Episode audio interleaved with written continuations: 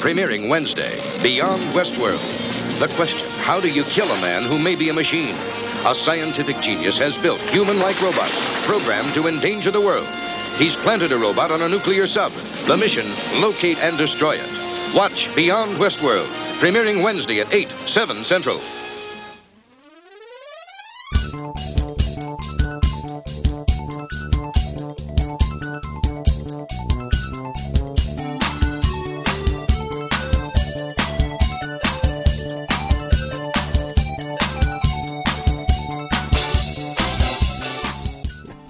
Heavens to Murgatroyd. it's all over even.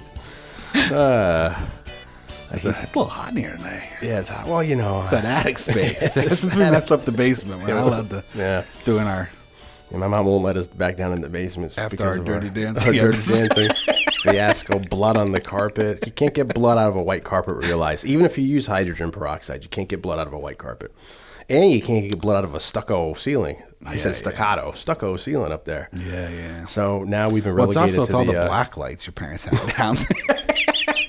yes. really bring out the fluids. Yeah, exactly. So it's funny. I used to bring, you know, all my old girlfriends would go down there. And you're like, oh my gosh, can't. Your teeth are glowing. Yeah, you need to change that shirt. Um, so yeah, we're up in the attic now, and we're again. We have to watch our. We, we can't get too crazy because if we stand, we'll we'll we'll probably impale our head in a nail. yeah, I don't know. I guess it's because the shingles. Yeah, I guess the that's what those nails. It's a are long, for? yeah, the long nails. Of the you know that just. And then them in. nobody ever puts like another piece of No. Uh, no. Hey, my parents are trying to work at. No, but nobody ever does that. No, if you finish the space. attic, you Yeah, can. if you You- you finish, know, it. but yeah, some if you like like- Greg Brady style, Yeah, where you- like you you put a bedroom up there. yeah, you can do that. But a lot of times people like, you know, that's why I can get so cold and so hot. But this attic fan just we, if we turn this on, you won't hear anything. It'll be like turning on like a, uh, like a DC nine. you know, um, and then also, And you gotta avoid the Pink Panther insulation. yeah, and then get you all put your foot itchy. through. Remember a couple months ago, so uh, that was lovely. And then the, what was it last week? Jesus, we weren't even almost allowed back in my parents' house because last week when we tried to redo in the basement the um, Raiders of the Lost Ark scene, you know, we, we took my dad's watch. Uh, remember, and we, we we we we took it off of it while he was sleeping with the watch on. So he almost shot us because he thought we were prowlers, and and it was just you know, just a lot of stuff.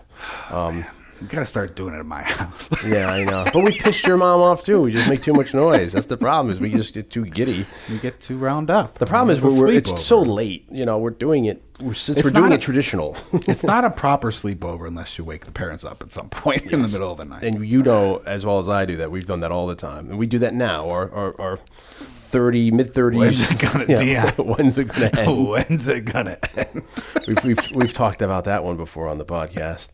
Um, just completely derailing the, the you know you're so hyper you um you've sobered up and then you know you- you're waking up the whole house. Well, for pe- just a quick to put people that in perspective is we were at Deanne's house in the basement.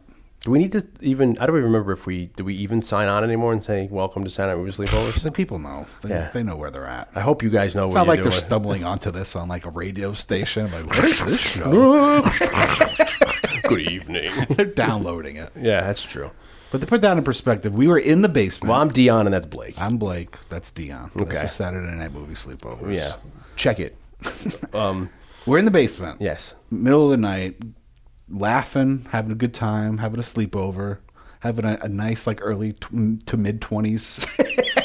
Yeah, this was post college. Yeah, so you come over and uh, yeah, we were. I think we, we've said this. We told this one about six months ago. But yeah, you were over because we hadn't seen each other in a while. Because you know, college graduated. You went back home. I went this way, and yeah, then yeah.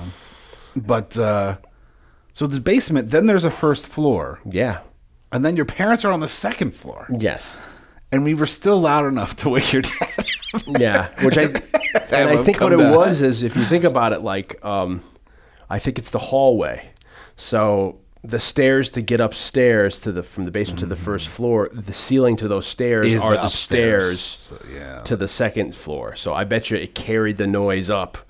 And his closet is so his head's right by the closet and that right there, so he can hear all this, you know. The vent. So, yeah, the the, the, the, the notorious vent, and then he he heard everything. So who knows what the hell we were doing down there? You know, all the porno we were watching. all the all the crazy. all the USA up all night. We were. yeah, with uh, what's her face and Gilbert Gottfried. That what's that girl? USA up all night. Um, I forget that girl's name That was a long time ago. Yeah, I anyway, hope she's doing all right. Uh, so yeah, so the problem is, is that we have to just watch out. So it's hot as balls in here So now. we're in the attic. Hotter than a space, wolfman's above the- not even above the house. They put us in the attic space above the garage, Above the garage. so that we won't Yeah, wake we're, them we're, up. we're detached. We're over in the uh, the barn. it's not even nice like Fonzie's apartment. yeah, it's not even. Yeah, they they can't even freaking. We got some old carpeting that they. They carpeted some other room and they had the leftover pieces, so now they, they put that down. And, and since no one vacuums it, you know, we Balancing on a couple yeah. of two by fours. Blake's next to the croquet set over here, and then you know I'm next to like some other The croquet stuff. set over here. You know, I'm next to like my old skateboard, and you know, uh, But anyway, moving on. moving right along. So last week, yes, our last episode, last two weeks ago, I yes, last two weeks ago we last did. two weeks ago was was the fall, was the introduction to the fall. was our fall introduction, our third anniversary giant size episode. yeah, the giant Spectac- sized. yeah, it was an extra quarter, and it was huge. That was the longest one we had done. It was Longest seven one- hours. The longest one to date, and I don't even think we really BS that much on it. I think we really talked about the movie. From we really talked about the movie for at least over three hours. You could watch that movie twice. and uh, coincidentally, uh, we're doing Harrison Ford's follow up to that movie this yeah, week. it's funny. We had a lot of coincidences coincidences this year because all the 87s we've picked, which was Mm. purely co- and we I can't emphasize that enough to our listeners that this that was purely coincidental that we picked all those 87s. It was and semi. Some of them were planned because of '87. Yeah. but a lot of them just ended up like happening. yeah, just then we're like, holy crap! But You know what, then, let's keep going. And then this one is the same thing where it's just it's it's a happenstance that we did Raiders and now we're, we're I don't know we're following um, Harrison's f- career. Yeah, well, you know, there's a lot of excitement, including excitement from me. I don't know about you, but there's a new Blade Runner movie coming. yeah, out. yeah. It's, So- it's it's out this today when this this podcast premieres. The, So the- I was getting all excited. yeah, Blake got all excited. He said, "Let's let's do some let's do some raid. I was like, let's do the original Blade. Runner. Let's do some raid runner." and it just kind of came into uh, the coincidence is that we did Raiders last year, uh, last week. Yeah, because that wasn't planned when we picked Blade Runner to do. We mapped Blade Runner out at the beginning of the year when we sat down with our Rolodexes and we planned out up until Halloween. big desk Yeah. cal- calendar. Yeah, we had. we physically brought our, our roll top desks, opened our roll top desks, and then we had our big calendars, about, and we were looking at you know. right. I mean, oh, Yeah. what do you got for that Yeah. date? Oh, Uh, the school lunch. What are you having for lunch that day? Okay, I'm gonna have the. I'm gonna have the uh, the hot uh, Pizza Fridays. pizza fry. I'm gonna French. I hate the French bread. Okay, well, so yeah, so we planned Blade Runner back in I don't know when it was because we looked at all the different At uh, least early dates. summer, if not earlier than that. I think it was back in Maybe spring or late yeah, winter. Yeah, we we laid everything out, and then we, like we said a couple weeks ago, we or a month ago, we only picked Raiders last minute because we were toggling with four or five. We're juggling what movie Yeah, that would yeah, fit. yeah. So this was happenstance that they, that these are back to back. Uh, But then, But interesting, I think. yeah, because then to we're now put it in the context. of what exactly he was from one um, picture to the next movie, you know, and then you see what he's doing now, uh, forty years ago. Yeah. so Good night, everybody. All right. There we go. Yeah, Blade all Runner. right, all right. That was That was a good one. Yeah. Remember that scene? well, that was cool. Remember that scene where he said he, the memories are like raindrops? That's cool. so Blade Runner, uh, in a way, it's like Raiders of the Lost Ark was, our I think our most iconic movie to date that we did. Yeah. I think Blade Runner is like our biggest topic to date. Bigger than Raiders because Raiders took a lot of prep because I of- know, I but think this is like we got the book, we got like five versions of the movie. There's seven versions of the movie. We watched every single one. We Blake came over Friday. we both called out sick from work from our Came day over jobs Friday morning. We've been watching Blade Runner. up the wazoo. And my mom was making us, you know, uh, grilled cheeses with some applesauce for lunch, and then she's making us fish sticks for dinner, and then we had some Elios last night and Some juice boxes, juice us boxes. hydrated. Yeah, we had some of those. Um, which are those? What are those? Uh, yeah, what- punch it. What do you call that? Well, the, yeah. What is that? Uh, sun, Capri Suns. Maybe Suncoast, something yeah, like that, where it's the pa- it's the punch. Yeah, yeah. And then my little dumbass is I always take the. I take the, the, the, the straw out and I try to punch it and I break the straw. And I'm like, come on. And then I dull the straw trying to break that pot. I'm like, come on. But uh, for all intents and purposes, Yeah, it is, it's a it's a monumental topic. We've had our interns all week printing us out galores and galores Dion of knows. I usually show up with minimal notes, but I None. have probably the most notes I've ever had for the show. yeah, Blake's got two pages of paper. Two pages of paper. Dion's brought with him But for Encyclopedia uh, for Britannica. everybody following at home, we Yeah. decided that we were going to this is hard. loosely base this podcast on the uh, international theatrical cut. of 82. So there's the US theatrical cut, and then there was the international cut, and then that international cut is the cut that was then subsequently released. on like VHS and, Laserdisc. Yeah, so that's the, the cut basically we all grew up with. So if we figured that that's era. the most iconic sleepover ish. centric version until the 90s when the director's cut came out on Yeah, VHS. and that became my problem because I had. I mean, this kind of segues briefly into uh, uh, our recollections of this movie, but um, I had seen this movie so many times back in the day that by the time I started rewatching it in my teens, I was only rewatching probably the director's the mm-hmm. the quote unquote 1991 director's cut with that without the voiceover, and then for years it became they had never if you didn't have a laserdisc player they never re-released the VHS copy. So it became hard to get. You couldn't get the theatrical or international cuts from 82 with the voiceover so those became I remember when I worked at the, the video store I worked at the Tommy K's uh, that was sought after that people still you know we still had the original uh, they wanted the theatrical. the theatrical versions, the VHS set, and then when all these other cuts for years you couldn't get any of those with all the you know you couldn't get the theatrical cuts until 2007 when they released that like big box set that comes out with the briefcase and you get a little spinner car and it looks like the Oh, uh, yeah, yeah, Voight Kampff, that, um, yeah. you know it looks like the testing suitcase yeah, and my dad got me that for Christmas. yeah you broke that spinner out and you were playing It came with the little metal like faux origami oh um, unicorn unicorn. Yeah, is it is it breakable or is it like yeah, it was hard? like plastic. Oh, okay. It was like hard plastic. That'd be terrible if it's like actually some you have some poor bastard chewing gum and tin foil and everything off. Some little Asian I, I've done ten. Yeah. burning out Yeah. hundreds of those a day. um, so we decided to do that cut because there's so many.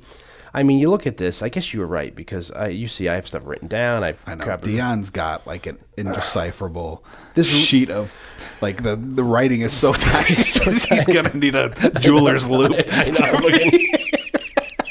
I'm chain smoking in here.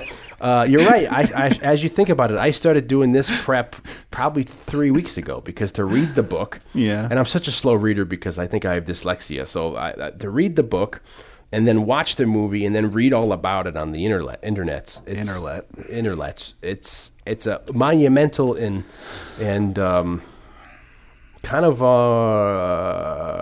I wouldn't say like it's it's all it's very uh, it, it's very not off putting, but it's it's almost like very uh, you know almost turns you off from how much. bear. Yeah, It's you know. bear, this one. yeah. So um, and and also to do it kind of a semi kind of a justice as well because you know we're not intellectuals. We we, we no, you know we talk a good yeah, game. but we, we don't know. You know, we're, we we like to put that on the table that we're, We're not going to come on here and philosophize about and philosophize about you know our fillet fishes, Felicity. Felicity Jones and stuff. So we like to uh, you know talk about stuff as the layman. I will say that I'm kind of uh, I was excited by the prospect of doing this until we until the enormity of the situation. I mean, this is one of those movies came clear. where with that box set you have a freaking three and a half hour documentary just on Yeah, it. and that's like- and then like a whole other disc of other each- supplemental and then footage. When you when you search each disc out, you find out each cut has has supplementals on each disc, and you're like, when is this going to end?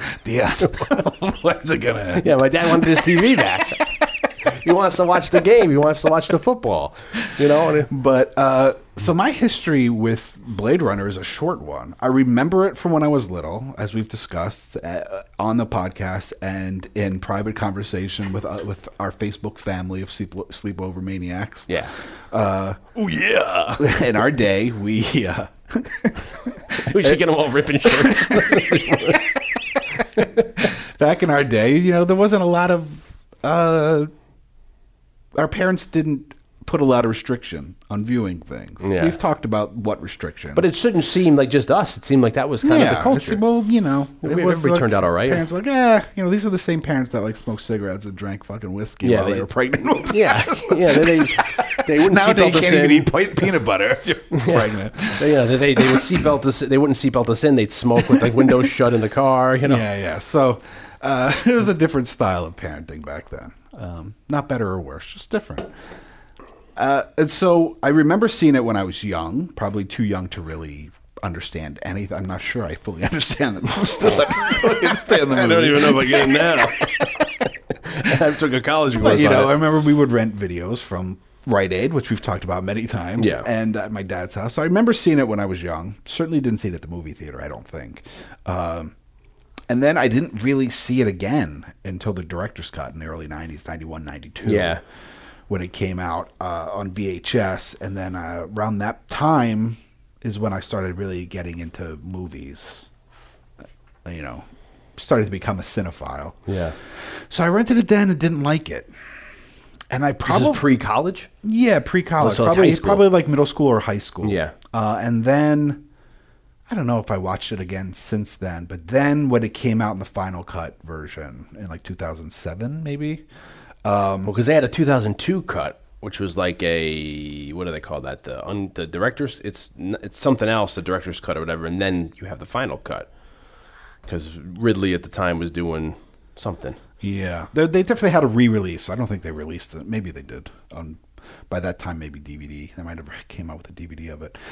but when they released the final cut in 2007, uh, it played at the Ziegfeld, I know this story, you bastard. and I was living in New York at the time, uh, alone. it, was a, it was a weird time in my life. Uh, you listened to a lot of Sinatra. At there was a lot of the the ballads. the, the, if the infamous Rocky story is from that period of my life. Um, and uh, it played at the Ziegfeld, which, as far as I know, was the last like real old style movie house in New York. yeah, I'd never been, sadly. Uh, it's all right. Yeah. and it's since, it's since closed. I know. That's why I'm The so last upset. the last thing to play there was Force Awakens, And what does that tell you, people? Don't put off your dreams. Don't do them now. and I would go there sometimes. Uh, it wasn't my, it wasn't always my movie theater of choice. Um, because one, it was like one screen, so you they only played like one movie. But it, it's for for um for people who don't realize, it's a proper old fashioned movie house in the traditional sense of the old days of almost like uh, vaudeville or Follies. Yeah. I that's where it got. so for you know for, so prior to you know uh, cinema you have you know one of those proper places that have like would have like a stage show and like you know a, proper um, vaudeville thing but today up until it closed it was a beautifully in- interior it was almost like the muppets The show. interior was. Yeah. The outside looked updated. Yeah. But uh, the interior looked pretty authentic. And as you walk up the stairs to get to the movie theater, Like red velvet, right? There was window. Yeah, a lot of like red velvet. And they would have like display cases where they displayed like the old, like Ziegfeld Follies stuff.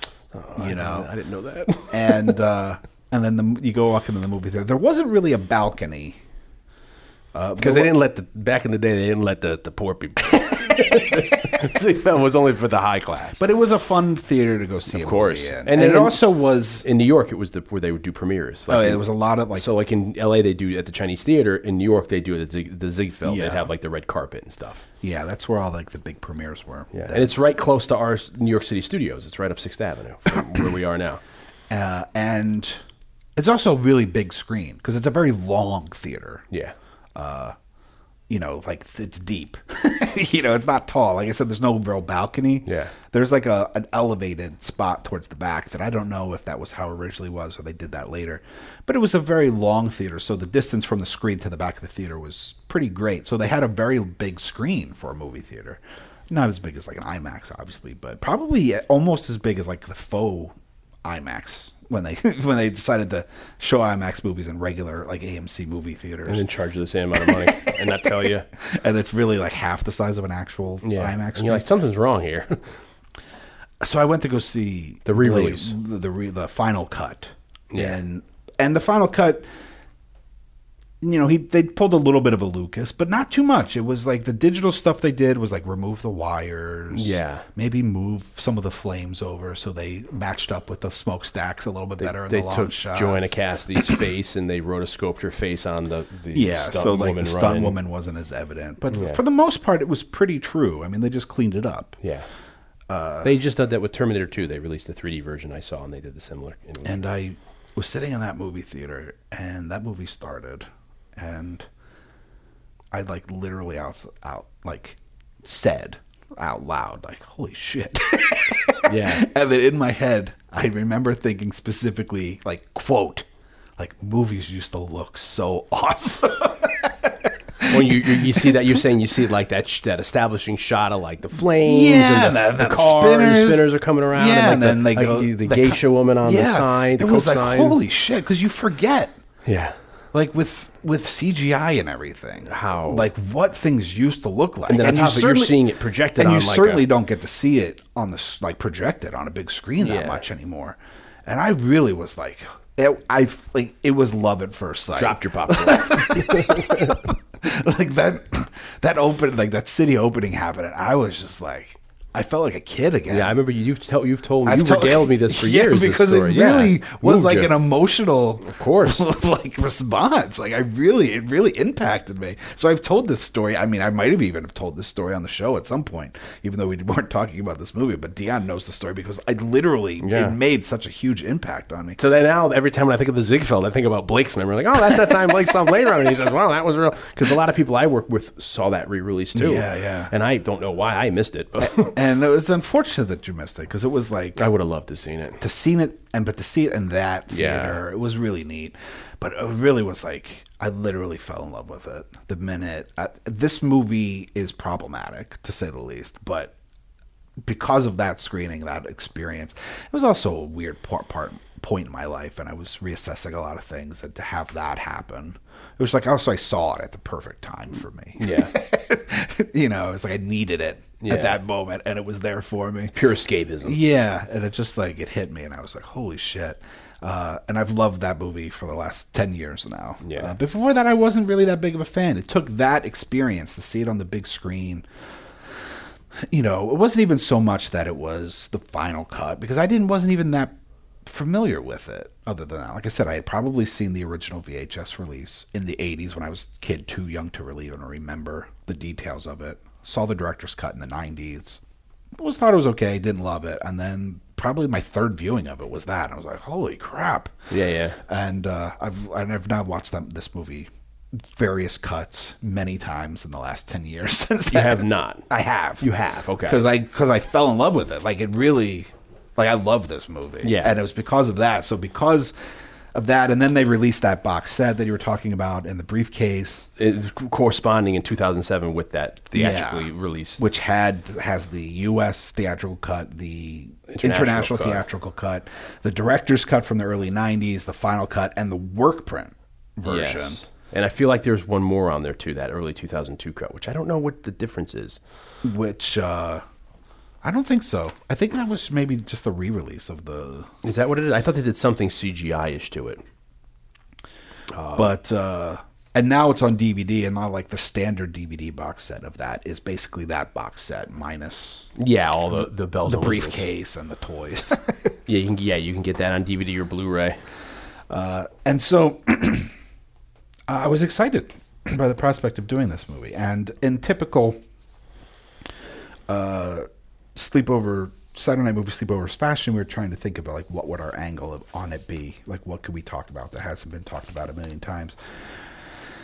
And though, uh, you know, we'll definitely get into some of the behind the scenes stuff. Uh, we usually are pretty heavy on that kind of stuff. I'm not positive we should talk about that stuff too much because there it, that We picked the hardest way to, to, to go after this movie. because I would. I mean, obviously, we'll get into the things that we find interesting about the make about the making of it and stuff.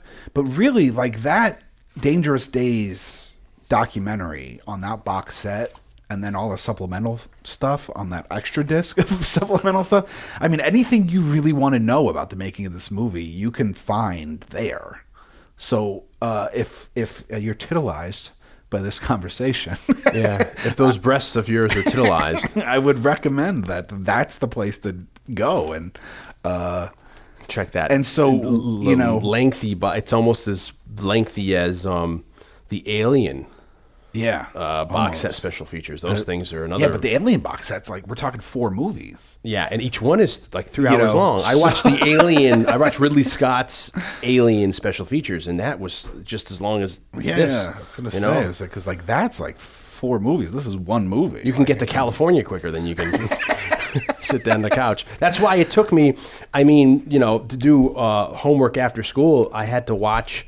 Two weeks ago, I had it was my only time. Like I had like a th- three and a half hour, or at least a four hour chunk. Yeah. Because you know you, you're going to be getting up, going to the bathroom. You're going to be pausing it. I've got two animals. One's going to want to go out. One's going to want attention. So so you need a whole chunk. So my one day off, that Saturday, the entire day I spent uh, doing that, and then reading the book, and then doing the, watching the other cuts with you over the past two days, where you and I just been living in our PJs. you know, sitting really too close to the TV. You know, of course, we had to monopolize the biggest TV in the house, my dad's TV, so we couldn't watch TV. So we've been doing.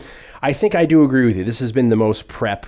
Yeah. You know, even my wife at one point was like, "Does Blake do as, as much prep as this as you do?" I'm like, "He does." I'm like, "He does." just, just get away. Go. Go do something.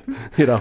yeah, So, yeah. um, it was pretty uh it was pretty labor intensive And probably because we've been doing these big movies too. We did Yeah. Raiders, we did RoboCop, we did um. like, There's something else big in there. That they're they're predator was Predator. That's it. Predator. So they're big movies for people. You know. So- and we feel the responsibility. Yeah, we feel we weight feel- on our shoulders. yeah, we feel that we have to obligated. deliver something that Yeah. people are going to appreciate.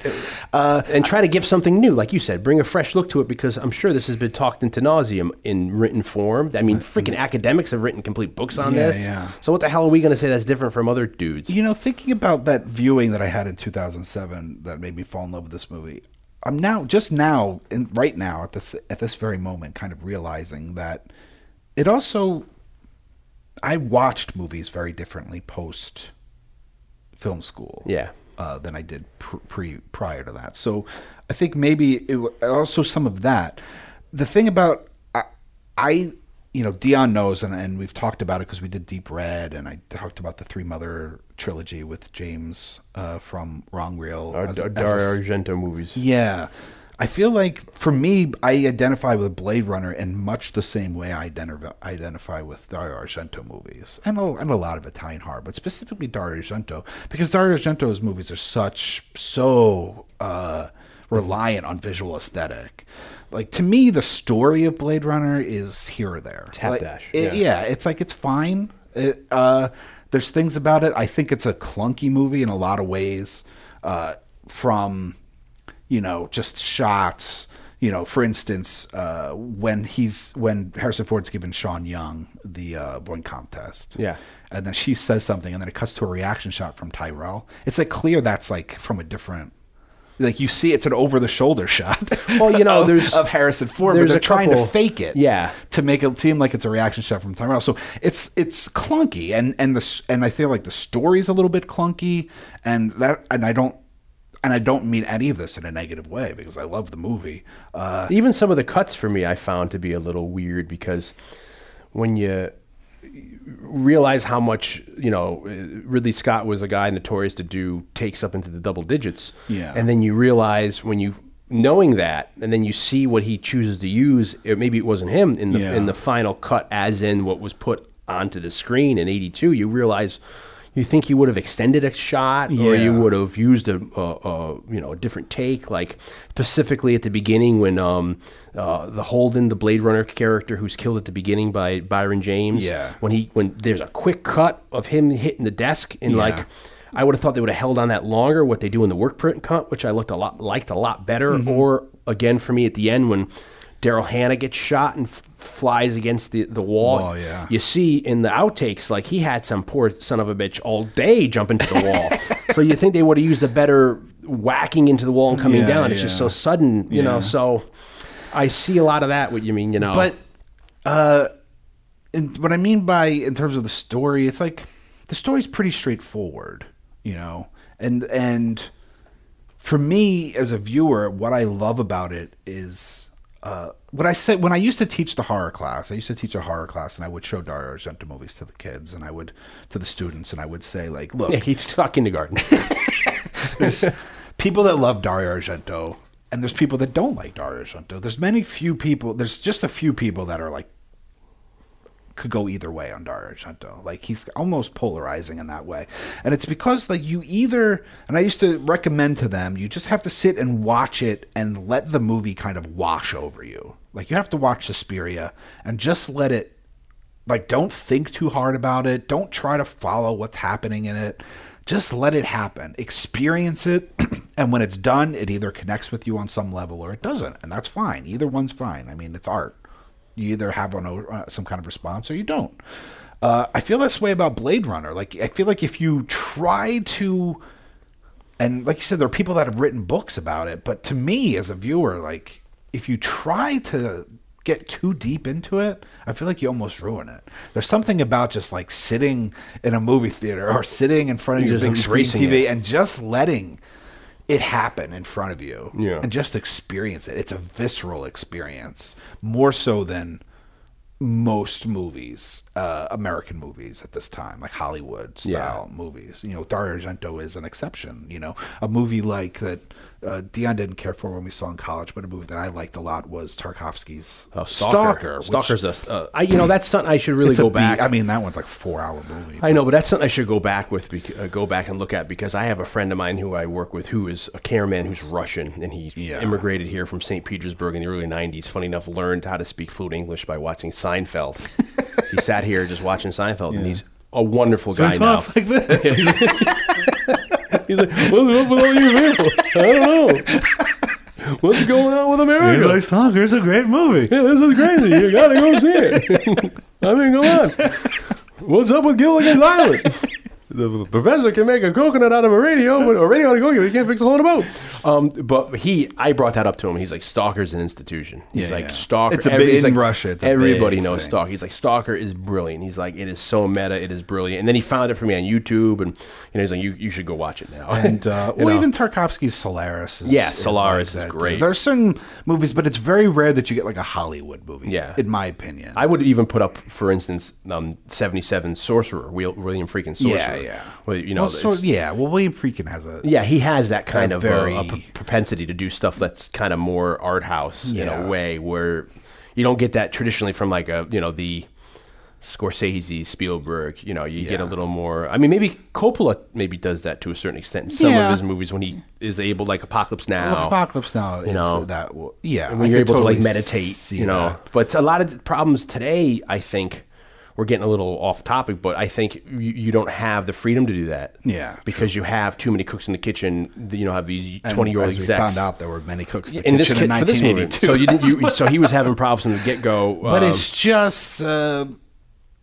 because I, I wasn't able to watch movies that way in my t- like pre film school, and I don't even think it's film school wasn't even what did it. No. allowed me to tap into that. It was really, I think, falling in love with Argento and stuff like that. Uh, seeing movies that you had never seen before, seeing like realizing that movies can be this other thing that when you're a teenager and you only have access to your local video store. Dion uh, had a really great local video store that had these kinds of movies that I didn't. So me, uh, you know, at Captain Video, which was a great video store, but it was a lot of like straight to video and the yeah, that had a great freaking. I remember I bought a when that thing was going out of business when I was up sleeping over your house. I bought a couple good things from Yeah, there. yeah, but I didn't have like best video, Yeah, yeah, which yeah. had you know, which was like in- Mr. Moto, all the stuff out of print and stuff. yeah, which had like a really great like classic or foreign section and stuff like that. So it, it took being introduced to things like uh, Repulsion by Polanski and Dead Ringers by David Cronenberg, movies that are operating on some different level. And I think in a lot of ways, Blade Runner is operating on a different level. And I don't even know so much intellectually, but viscerally, stylistically, certainly. It is uh, to a certain intellect because I think it's a lot of these things are debatable, uh, e- either done by on purpose or uh, by accident. A lot of stuff's left ambiguous. Yeah. For- for- so you can choose your own adventure in it, and that's why you get such hard partisans on it, where you know they they almost get to fisticuffs about their feelings of it. Which a lot of stuff, if you just go read the book, "Do Android yeah. Dream of Electric Sheep," kind of clarify a lot. But that doesn't necessarily mean that means that Blade Runner the movie is taking the same stance as the book. Oh, yeah, yeah. You know, so that's where the confliction comes from. So in. Blade Runner comes out in 1982. So my quick backstory about this is I remember watching this alongside of.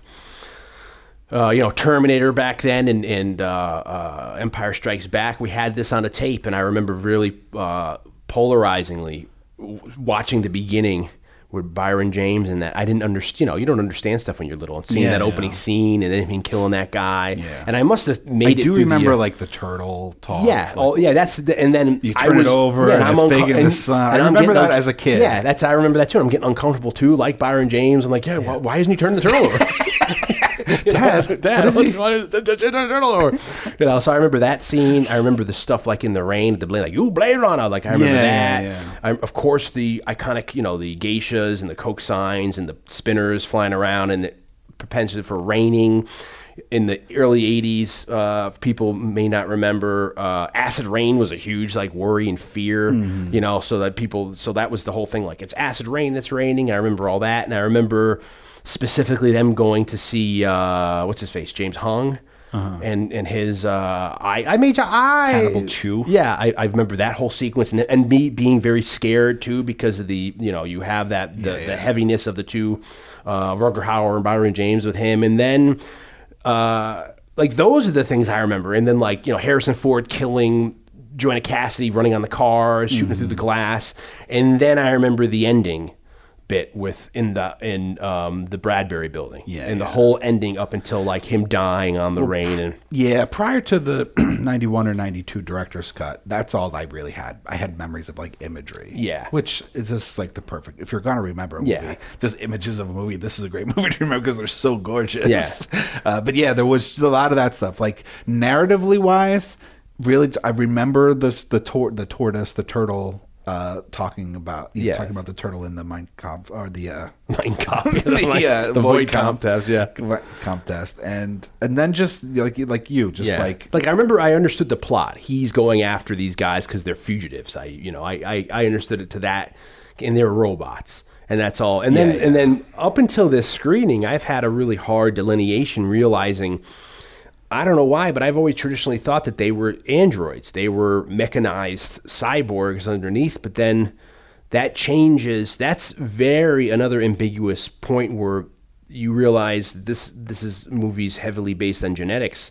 So they're not. They're almost you know they're they're grown in like a test tube it's it sounds like but then that's different kind of from the book so it's very Yeah. confusing so when i was little i used to think they're like terminators like robots Yeah. you know and then i so then it you know i remember that and then the ending and then i remember really liking the movie and it being dark and then it being like the you know 80s sci-fi movie like that's the movie people would look at like blade runner or something else in its Yeah, own yeah. category aside from like an et or something else or the thing which was a- a big thing for me when i was little john carpenter's so then I knew it well enough, and then when, when the '90s came around, I guess um, when the '91 cut came out, I watched that, and then like you, I didn't like it as much because I think it's harder f- to understand. You have to jump with a lot of things because when the narration's taken out, you have to try to make these leaps yourself and what's going on, and and then in the early 2000s, I have Blade Runner was one of the first movies that came on DVD. Came on DVD. Yeah, yeah, And I have that DVD. DVD, yeah. and I have that very simple Warner Brothers. If it's Where Warner it's like Brothers. pan and scan on one side and you flip yeah, it you flip the disc over and it, and it has that weird opening where it clicks open the box and it has interactive menu, maybe a trailer,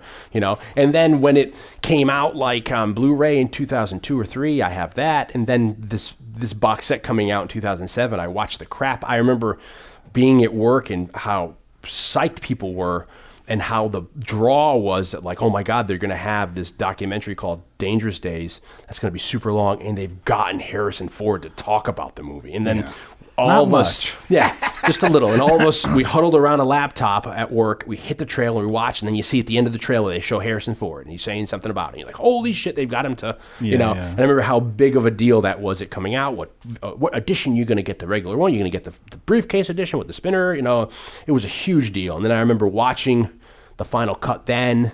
And then I had plans to like you know in a couple of years watch the work print. I'll watch this and then like you know you get just too busy, you know. Yeah, yeah, yeah. So I hadn't until this viewing. I hadn't never watched the work print or the original international cut from '82, and like you said, since the '80s, I'd never watched yeah. the work print at all. Yeah, yeah. And then I'd never watched the eh, the work print since the '80s, so it was a treat to come back and kind of remember. I had never watched the work print before we watched it for this either. Yeah.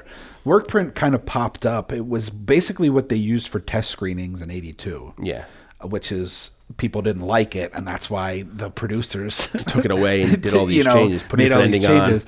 Uh, but that that like And that's screener- minus a that's minus a, the the voiceover as well. The work. print. Yeah. Yeah.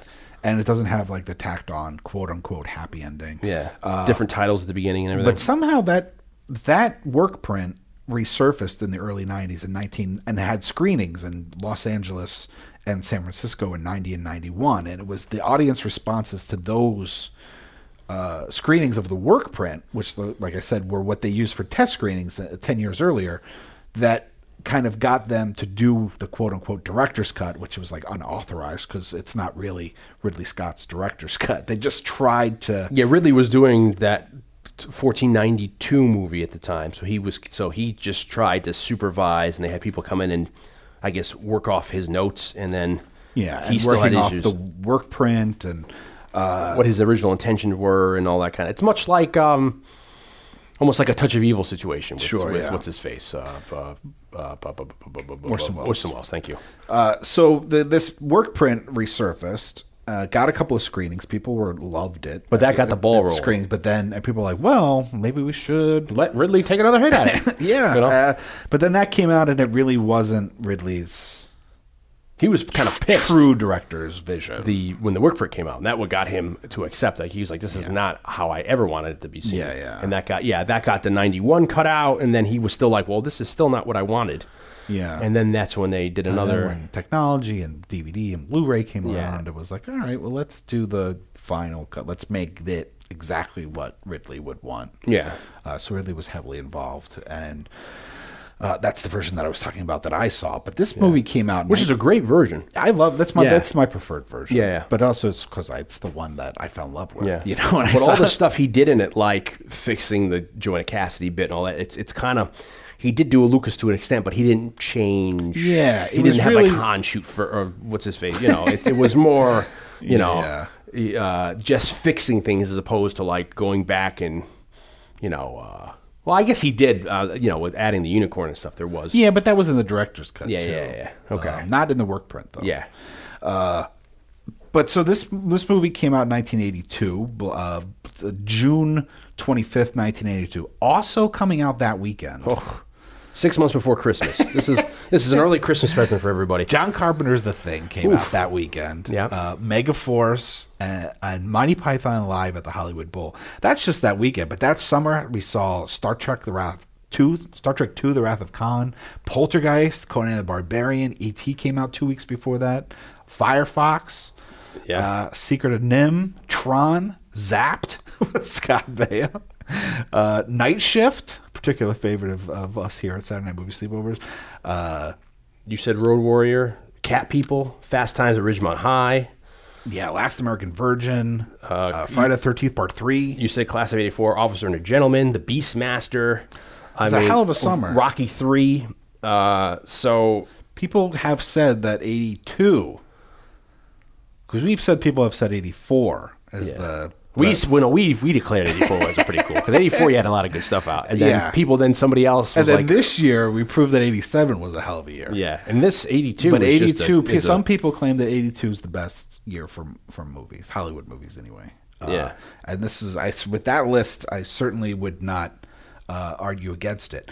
But uh, it's interesting that two movies that are now considered all time classics, Yeah. The Thing and Blade Runner, come out in the same weekend and both flop miserably. and it's predicted because like a, a year or so before all these either critics or people in the industry were like you can't all these movies that are in production these mega properties cannot all come out around the same time and find audiences because they're going Yeah. to just cancel all these pluses are going to cancel each other out which ends up happening you have ET come out and then you have these other ones and people blame ET we know for the the thing if that's true or not or, or, or sci-fi in general so you have so you have all these Star Trek I mean you think of all the major I mean, the Rocky thing really bombed. I think You know. Blade Runner came out, might have been number two that weekend. Yeah, but then that after, went downhill. after ET. But then, like, it had an okay opening weekend, but then it fell off pretty quickly. Whereas the thing just was like, I mean, you have so many. You have you have like the Star Trek proper. You have a new Eastwood movie. You have a new uh, a Rocky movie. You have a new Spielberg movie. You have a, new, a couple new comedies. I mean, it's just you have so you have a new Arnold movie. I mean, you have so many such to, so much stuff to choose from. Yeah, yeah. And all those movies we've mentioned, if you take them out of '82, they're all pretty good movies. Yeah, yeah. I mean, they're either they're pretty good to decent to like really good movies. I mean, Wrath of Khan is considered by some to be the best of the original by series. most, I would say. Yeah, uh, I mean, some people had like four. You know, Yeah. Uh, I'd say still the majority. you and I, yeah, we like we like two. I like six as well, but that's Yeah, also we're Nicholas both fans of Meyer's. six. Yeah, Two and six. Two and six are great, but um, you know, and Rocky three is good. You know, you have some really heavy hitting. I mean, and people, I, ET so iconic for people, so it's like they end up kind of like destroying themselves in a way, you know, because they have to cannibalize an audience. Yeah. So Blade Runner comes out and doesn't really do as well as people predicted, at least domestically in the U.S. here. It's also the first theatrical adaptation of a Philip K. Dick book. Yeah. Uh, as we mentioned earlier, uh, Do Androids Dream of Electric Sheep, which was came out in 1968. Yeah. Um, now it just you know here's this is could be sacrilege, but so we read the book for this, Yeah. and I have to admit, like I didn't like the book. See now, this is what I've read. This is my third third reading of the book. I read the book in 2003 or four, and then uh, re- we watched the movie, and then I actually reread the book last year. Yeah. And then that was the idea of like, hey, we should probably do Blade Runner, and that was when we. T- and then like you know, then we reread the book here, and I've each time I read the book, I've liked it more. Really, And I this has been my favorite. I really didn't care for it. Yeah, the third, the, when I read it in 2003, it's like I almost didn't understand it, kind of a thing. Yeah. You know, it was kind of like foreign to me. And it was like, you know, uh, and then when I reread it last year, I really dug it. And then rereading it again now, I really, really loved it. And I almost prefer the book to the movie, the story wise Yeah, yeah. of what's hap- happening. You know, I think it's one of these situations we should probably say off the bat. It's like a, The Shining you know, from the book to the movie or one of those where the book, it, they both complement each other. You can't really, you know, uh, view It's one two vers- different yeah. visions of like a similar story. yeah, like a property because it's just they're so uh, as as similar as they are, they're so very different. You know, Yeah, yeah. I mean, and Philip K. Dick wrote the book in '68, comes out, and he was very hesitant about uh, having people uh, take his stuff and put it into uh, onto the big screen. But then once this came out, this kind of greenlit all these other. I mean, for people who don't know, he wrote uh, "We Can Remember It for You" wholesale, which turns out to be Total Recall.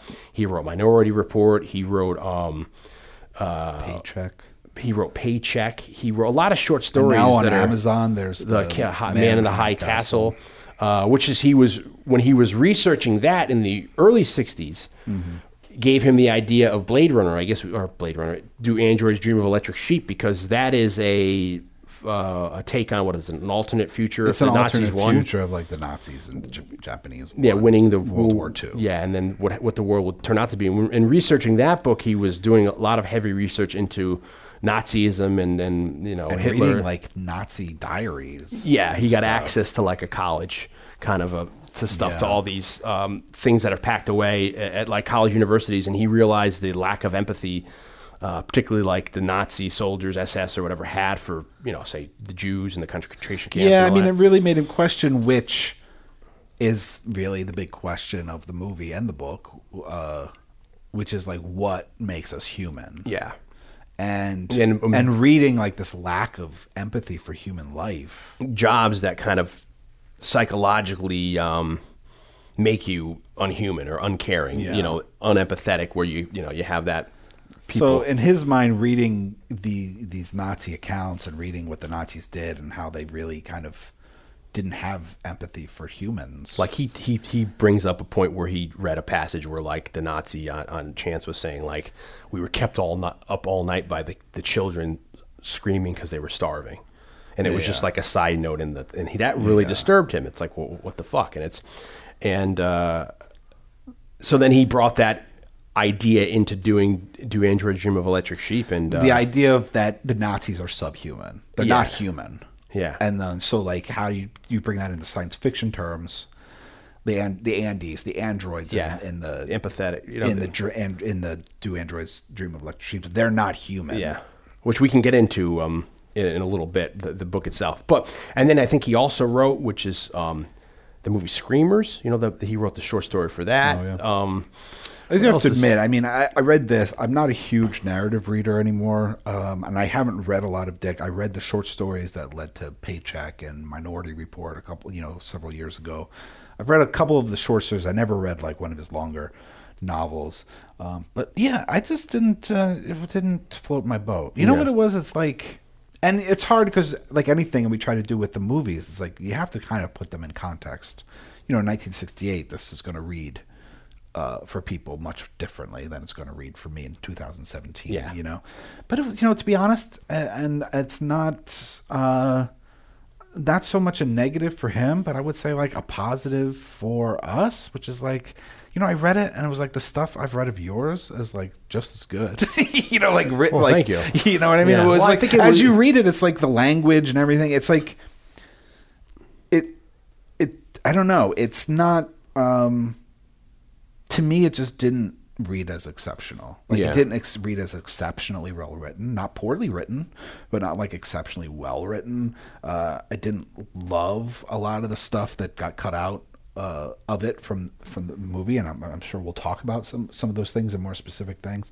And I and I understand this is probably sacrilege, and, and I'm you know, I'm certainly not shitting on it. Like I enjoyed it just you know for what it was, but not not a huge fan. I have to admit. I think it's- but I feel like I have to be honest if we're going to talk about it. I think it's it's uh, at the time too. It's kind of paving the new ground and going a certain way, and it wasn't very popular when it came out either. I mean, it, it came out in '68, and then it kind of I think went out of print, and it only came back into print in '82 when the mo- when the movie finally came out. They asked him to do the novelization. He's like, "You fucking kidding me? I have Yeah, a book. I already did. Why the hell do you want me to do the novelization?" You know, he's like, "Because he's like because we have to market it to like 20 year olds. He's like, have them read my book, so that got them Yeah, yeah. a little. hard. But so they they just took the movie poster for Blade Runner and put it on that, and then you know, and I think that might be the addition of the book I have. Um, it is interesting. I mean, on a side note, to, to, to mention that the original book takes place in San Francisco, comes out in '68, and, that's the same year Bullitt comes out. And there are some similarities I've heard over the years of Frank Bullitt, uh, Steve McQueen's character in Bullitt, to what you see on the screen with Harrison Ford to a well, certain even extent. Harrison Ford is. I don't know. In some ways, you could even see that he's channeling McQueen. Certainly, the look. That's yeah. Well, It's very McQueen-esque compared Yeah. to Indiana Jones or Han Solo. And you you know? mean if you look at his haircut, he he Harrison Ford talks about like right after Indiana Jones, he he he quickly didn't want to. The next movie he wanted to do was he wanted to do a little more serious. He was cool with doing a sci-fi movie because he had done movies that he did Star Wars, which was very sci-fi. He And by did, the time he had done Empire Strikes Back, also yeah, and he did Indiana Jones, and that was like in a fantasy. fantasy escape property adventure.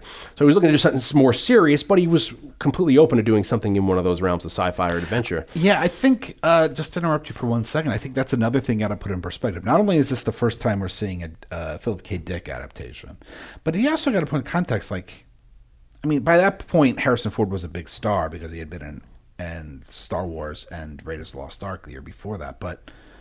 Those are really like the only things people knew him from. I mean, he's got a very tiny part in Apocalypse Now. Very tiny conversation. in the conversation, he's got like uh, Well, American Graffiti yeah. a little bit, but like he really hadn't been. Yeah, Force Ten Navarone didn't really uh, do as well. Fowler's. I mean, War. certainly Star Wars and Indiana Jones wouldn't made him a movie like a movie Yeah. star, but and he was coming right off the heels of those. I Yeah. mean, those were huge. So it was like he was jumping into this property. So he was like, I just wore a hat the entire movie.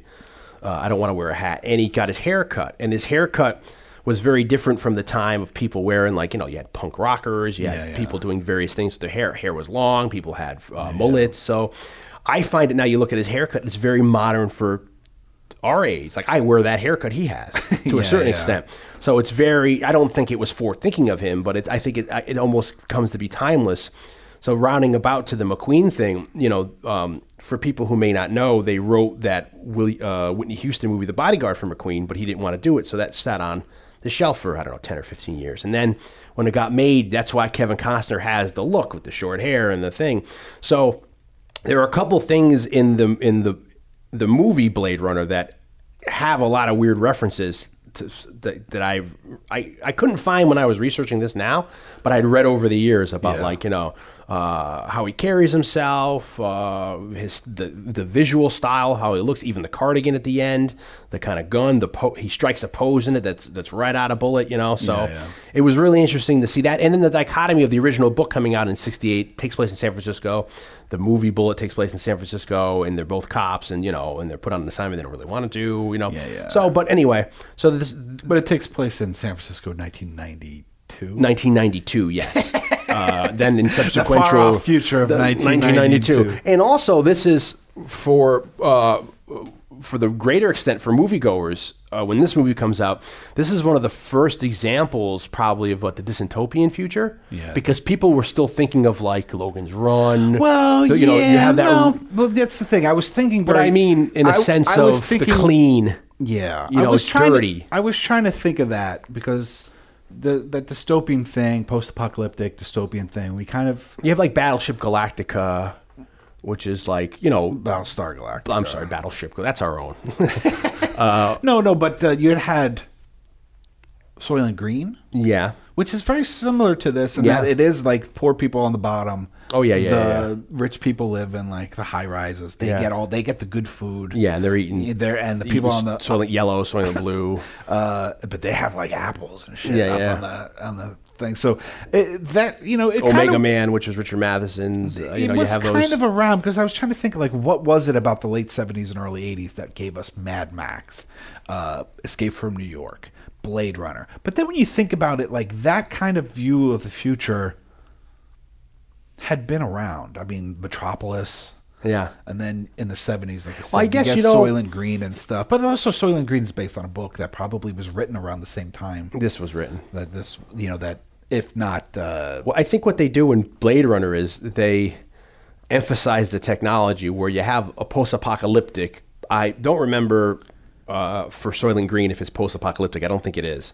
I could be wrong, of course. Yeah. But I remember them being, you know, in cities and stuff, and you know them. But the po- but this the movie isn't really post. that's what I mean. The book, the book is yeah, the book is very it's much post so. nuclear war, and that's Yeah. why like, War- we're living terminus. in we're living in like nuclear fallout. Yeah. that's why the world's so where they up. yeah they drop that in in this in the movie version and they make it more on technology taking over pollution Yeah, yeah. and uh, the eradication of basically animals on earth and you know even just trees and stuff like that which is not really touched upon in the movie you know which is really a heavy-handed part of the book Yeah, it's a big part of the book. Is Yeah. that we're living in like this nuclear fallout, and most animals are extinct. So, the, the you get glimpses of it of like, oh, if you think I could afford, a, you know, like if I could afford a like a like a real snake, you think I'd be doing this in the job, movie you yeah know, they, the they say that or is that owl real but that's really they all touch and i wish for for a because extent- animals are a big thing in the book. Yeah. he he owns an electric sheep. The idea of owning a real animal is like a huge status symbol, and you're almost looked up down upon if you own like a synthetic or or a, a robot animal. Yeah. you know, so that's a big part of the book that we only get tastes of in the movie. Yeah, I mean, I'm- I guess to, to briefly summarize the book to well, I figure we should probably just, if we're going to talk about the book, maybe talk about it in, as we go on with the movie, how it's compare as opposed to laying out the whole book I don't book. know. Yeah, I don't. You know, I don't don't think that, I don't go think getting the- too deep into the book is Is- is. I don't think people are going to Yeah, if you wanna- enjoy that discussion if you haven't read the book. Yeah. Uh, so yeah, I think in kind of chipping away at it in comparison Is the best way is to- probably the most Uh, listener friendly. Yeah, in the book, he's got he. Th- there's a there's a war called World War Terminus, which is WWT, and that has this fallout. You're saying that there's this, you know, that and people are living in this this this kind of post-apocalyptic world. We get Rick Deckard. They're still living in cities and everything like that, but just people. Of that's why people are migrating off to off-world colonies to get away from the fallout and the, the dust, as they call it, you know, or the um, the kipple, which is just this stuff everywhere that just kind of just like the the crap that people, Yeah, yeah. you know, the the waste that just ends up uh, um, multiplying almost on its own. sure. And uh, Rick Deckard has a wife in the book. Her name's Iran. Uh, what I will say about the the nuclear fallout, like the the the like the worlds that the book and the movie occupy. Yeah, like we're uh, we're in a post-apocalyptic future, post uh, nuclear war future in the book. The movie is more hitting like capitalism. is kind of what Yeah. made the world the way it is. Industrialization. You can see the pollution. I mean, as we open the movie, if we open this the city, we see like these firing like stacks. You know, it's clearly like pollution. And these were all things you were saying. Acid rain was a big thing in the '80s. This fear of acid rain. You know, like don't use aerosol cans because it's putting a hole in the ozone. Yeah. Uh, you know, there was It's, this perpe- it's perpetual night in the movie. You the, never the see late the daytime. seventies and early eighties into the mid eighties. This is a time when we start thinking about like we got to start recycling shit. Yeah, I mean, there's know, like what are we going to do with all this? yeah, there was a big push in the late '70s. People thought of uh, it. w- It wasn't global warming; it was the reverse. That people thought that we were going to have another ice age. So that Yeah. there, there was covers on Time magazine of like you know the next ice age, where people we Yeah, thought we were going to restart it, you know, an ice age. So there was suddenly after the the the post-industrial uh, you know uh, idea of, of us going into the, the middle of the 20th century people like shit you know all this stuff we're, we have to start trying to conserve or do something If anything, I think the brilliance of the movie um, and the writers, uh, what are their names? Hampton Fancher and David Peoples, who wrote the script, and then Ridley Scott is like actually like kind of correctly forecasting the future. yeah how it's happening you know, certainly not as fast because the the movie takes place not in San Francisco but in Los Angeles and not in 1992 but if but in 2019 Yeah. which is two years away but uh, you kind of do start seeing uh, things kind of going that way but the idea of uh, that the Tyrell people they all live in this like these monuments Yeah, so, like- above the rest of the city and the idea of what you're talking about where it's like it's dirty and it's used but yet technolo- there's these technological things. That's kind of the start of the cyberpunk movement which you've talked about uh that the book that you like a lot. No neuromancer comes Uh, out the, talked the about year after this yeah. uh, a lot and how that kind of coined the phrase uh, cyberspace. Uh, and I think that's like the that those are two two very different things. And the idea of the book, you see this idea of I mean, in the movie, you see this idea of like overpopulation. But at least as a reader, I didn't get the sense that there was like it was like lack of population. Yeah, because people have either died Or they're or they've immigrated. So p- some people who what, what ends up happening is you have to get tested uh, monthly by the government, and you could be deemed as special. If you're deemed as special or a chicken head, you've had so much fallout you can't. You're not able to uh, reproduce, and you're kind of forced to live on Earth. You can't immigrate. Yeah. and leave. You're not allowed to leave. So uh, a lot of the people, so you have entire, and that's what you get a little bit with um, what's his face's character in the movie, the the, the toy maker. Sebastian. Sebastian is that you know you have enti- people living in these huge buildings alone. You're living in skyscrapers that everyone has left. You found an apartment, and you just live there, and you could be the only one in the apartment or in in the, the apartment building. Yeah, you and- could be the only person living in, in the, the, the or in a neighborhood, and people live more near the city centers. And um, Deckard has a wife in the movie, in the book, and um, it, it, a very interesting thing that they don't put in the movie is that they have this thing called the mood Penfield machine, where you get up in the morning, and it's very funny because, like you're talking about forecasting what's happening now. It's very much what you're seeing, where you know you, these you get up in the morning and all automatically they'll they'll set a, a- mood they want to have. Yeah. so Like you could type in what you, you can dial. feel. So you can dial like C or D settings to be happy. You can dial uh, 888 888 to desire to watch TV. Uh, his wife ends up dialing twice a month a feeling of despair and just uh, loneliness because she wants to be able to feel that. Because so what you have in this is that people have such a sadness or or just a you know they're taking drugs or what pills to make them feel different. So even Deckard wakes up in the morning, he'll dial something he had to get ready to go to work.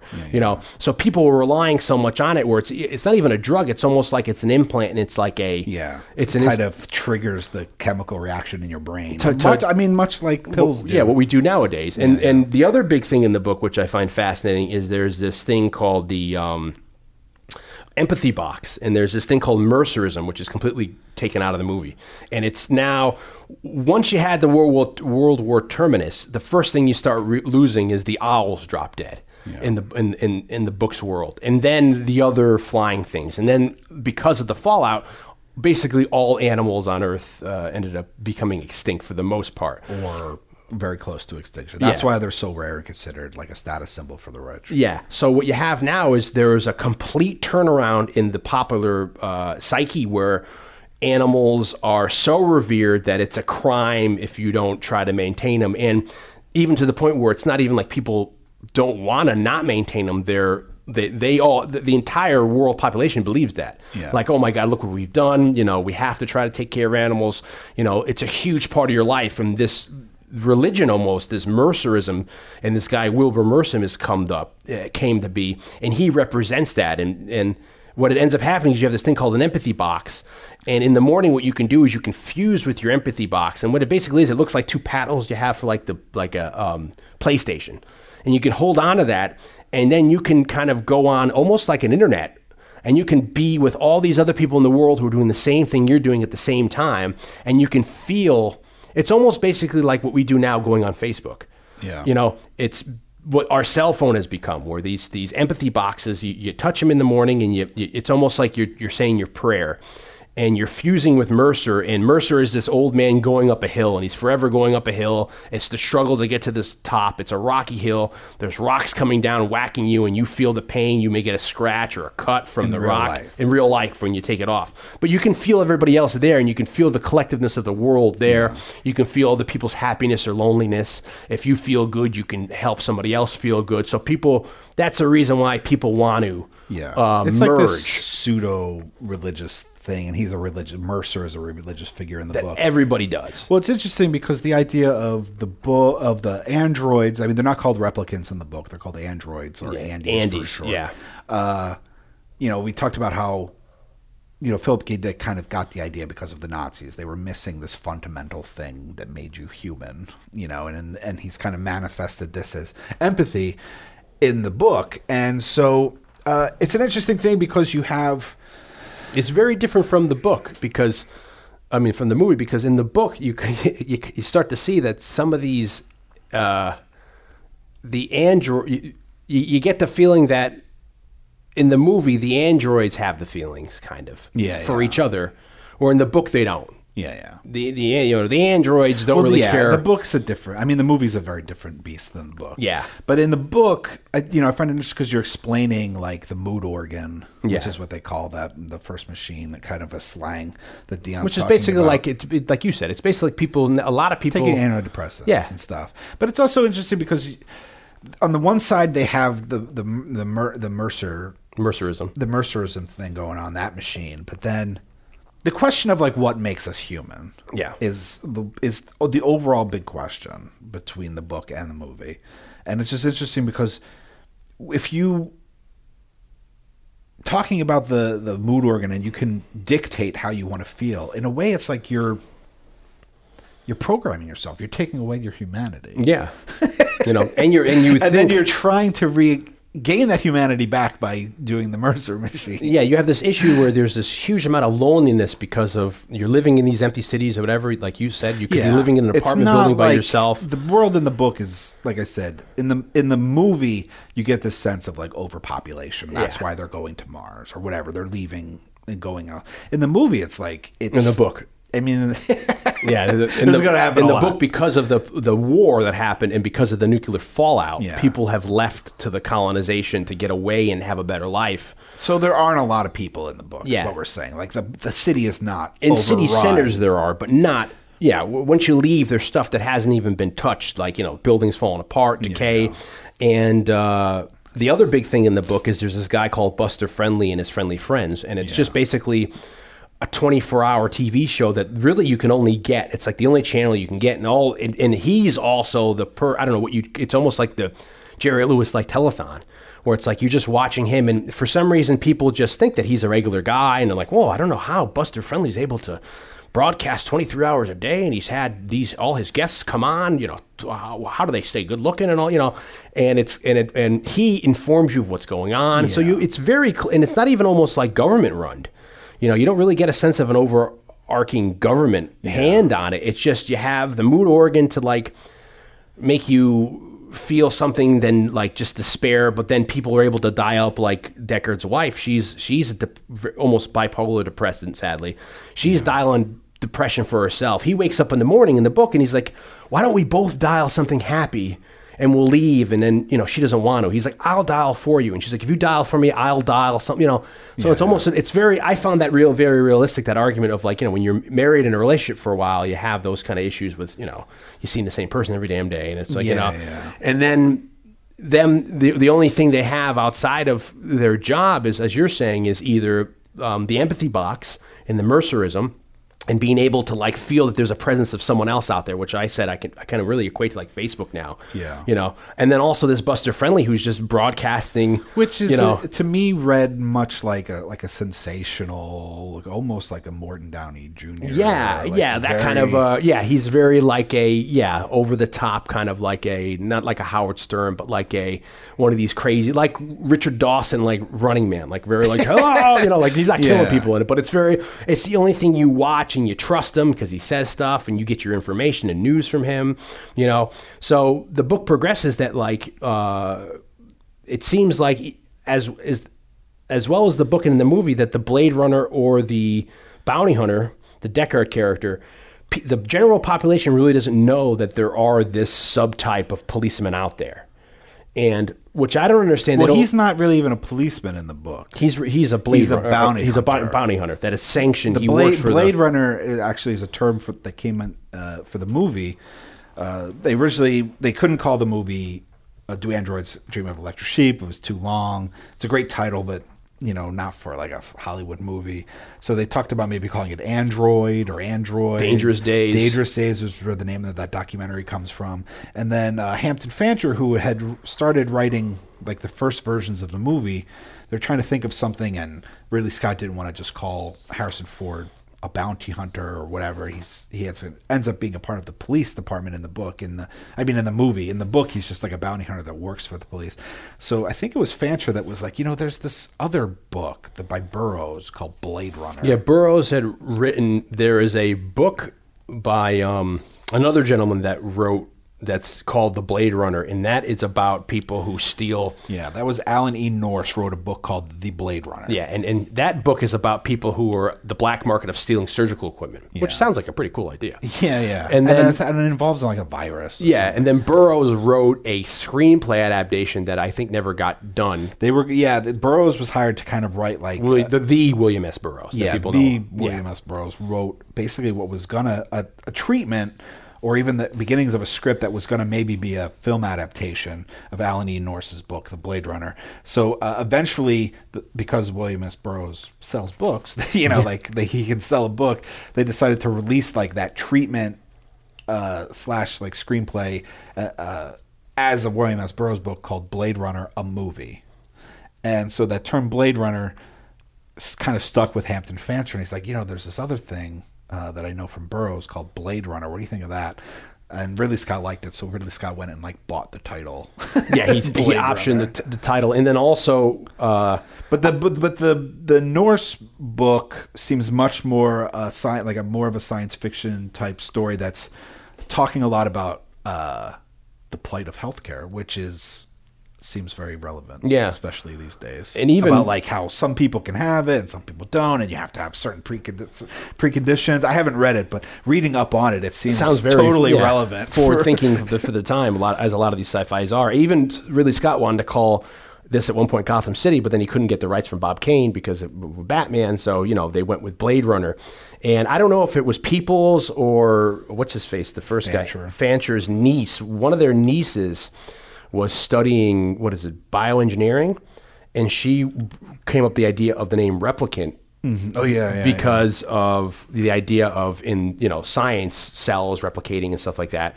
So they came up with the, she came up with the idea for the screenwriter like oh you can turn and then he said oh I think he put it together one of the two guys we'll call them replicants because in the book they're called as you said androids or an, they call them spe- specifically andys as in the movie it's replicant or skin jobs and in the in in they they never make the distinction in the book of why in the movie they settle a question very early on, which I I'm very happy about. In the in there's why the two questions: why can't they be on Earth, and what has happened to, to them not to want them have on have them on Earth? So in the movie, they quickly say that there was an uprising at some point, and now any escaped androids will have to be killed. Retired. and retired, and uh, we have these things called Blade Runners going after them.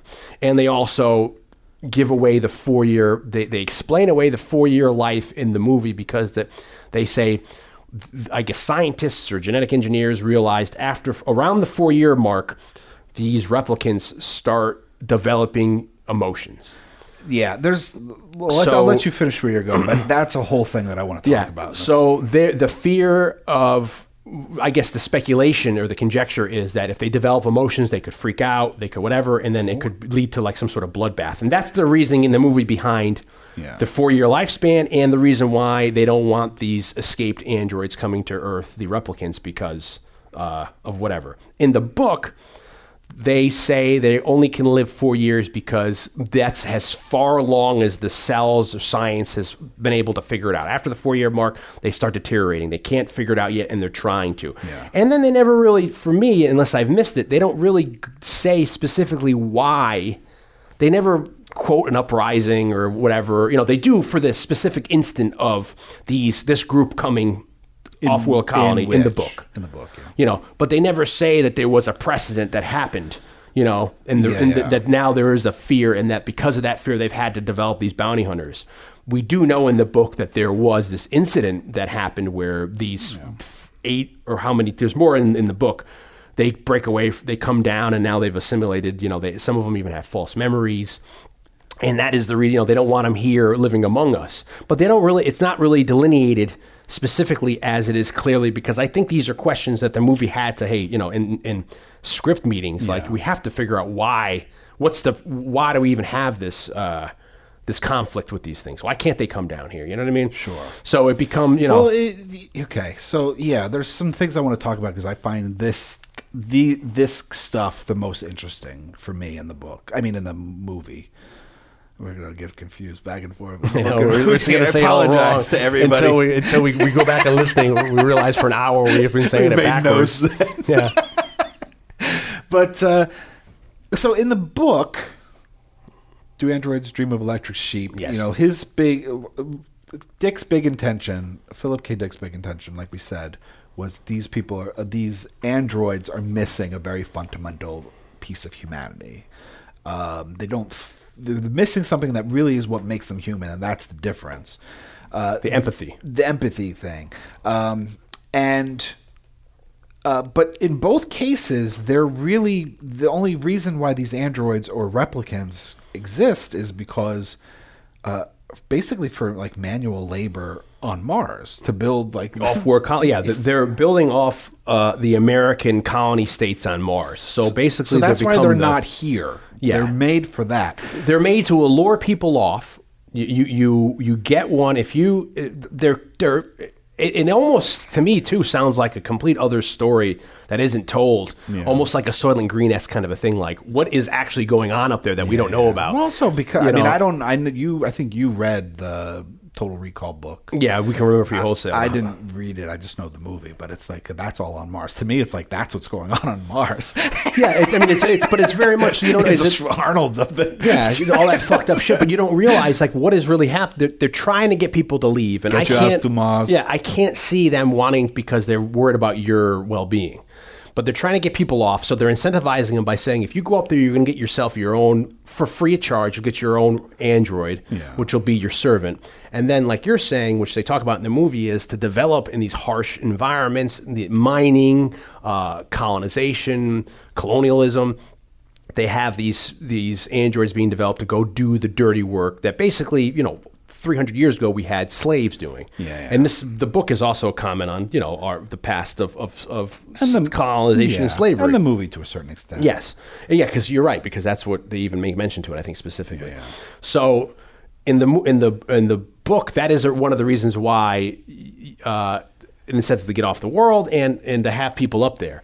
So But so my point is, you know, kind of the motivations of the replicants slash androids are kind of different from book to movie. Yeah. You know, very clearly in Blade Runner, one, yes, they think of themselves as slaves, but you know, there's all this talk of you know, it's it's whatever you know, it's horrible to live in fear. That's what it's like to be a slave.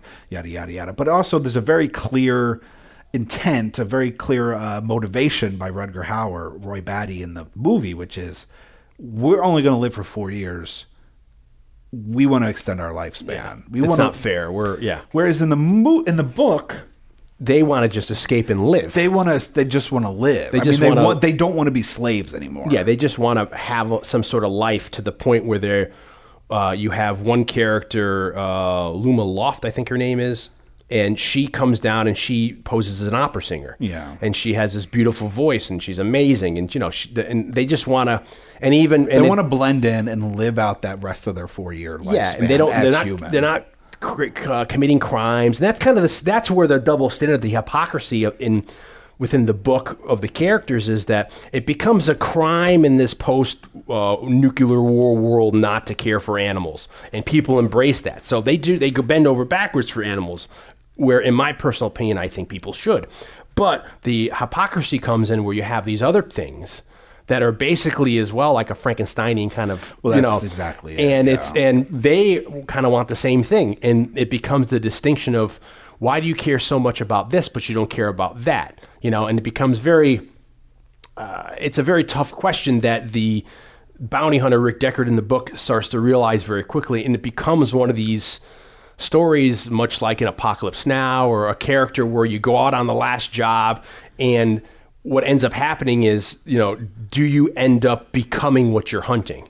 You see that in a lot of westerns, you know. Sure. You- in going after these killers, you become a killer, or you become what you hate because you go to that level. Yeah, well, know. it's interesting because as a bounty hunter, Deckard in the book, uh, he is them. I mean, he he does not have empathy for them. No, nobody does. It wasn't, but he develops it yes, he starts through the. That, that's his journey Yeah. as as like the main character of the. He becomes so conflicted. Like, what am I doing? These some of these, especially when he has to retire that Luba Luft character, the opera singer. Yeah. He, he's like, this is such a talent because he he in the book he's he collects old tapes, unquote, quote unquote, of like old opera singers and stuff. So he, he has an affinity for opera music, say. So he's able to talk to her to try to get her to take the test and pose and that we see that with Harrison Ford a little bit when he's trying to get Joanna Cassidy because she's the representation of that character in the movie the snake woman.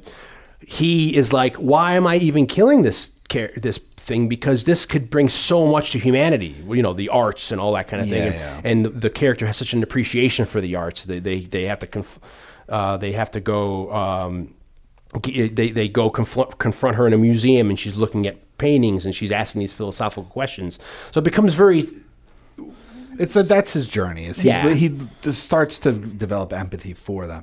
You know, in the book, uh, there's this character called named Isidore. Yes. and he's really like the co main character. He's the- book. he's Like, the ha- B plot. it- yeah, there's like, but he's got a really huge part. Yeah. you know, in the book, And that's what I- this is- and he's been kind of chopped down to be J.F. Sebastian in the movie in the movie, and that's what which I is a very small part, but significant but small. And that's what I don't. This is where I have some kind of problems personally with the movie that there's so much that's undeveloped there. Where he, the B plot of the book is that there's there's this chicken head who had he's a special. He has the fallout. He's been deemed he can never immigrate uh, or migrate off world, so he's stuck here. He's living by himself in an apartment building, only one in, in the apartment building. He works for this uh, Van Ness Pet Hospital, and it's one of these places that fix and re- fix maintain robotic animals. And he drives the truck to pick things up like that.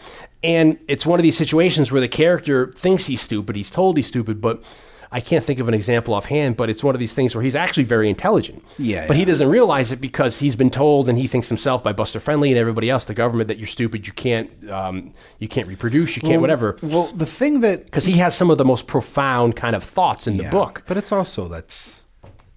I mean, that's. I don't know.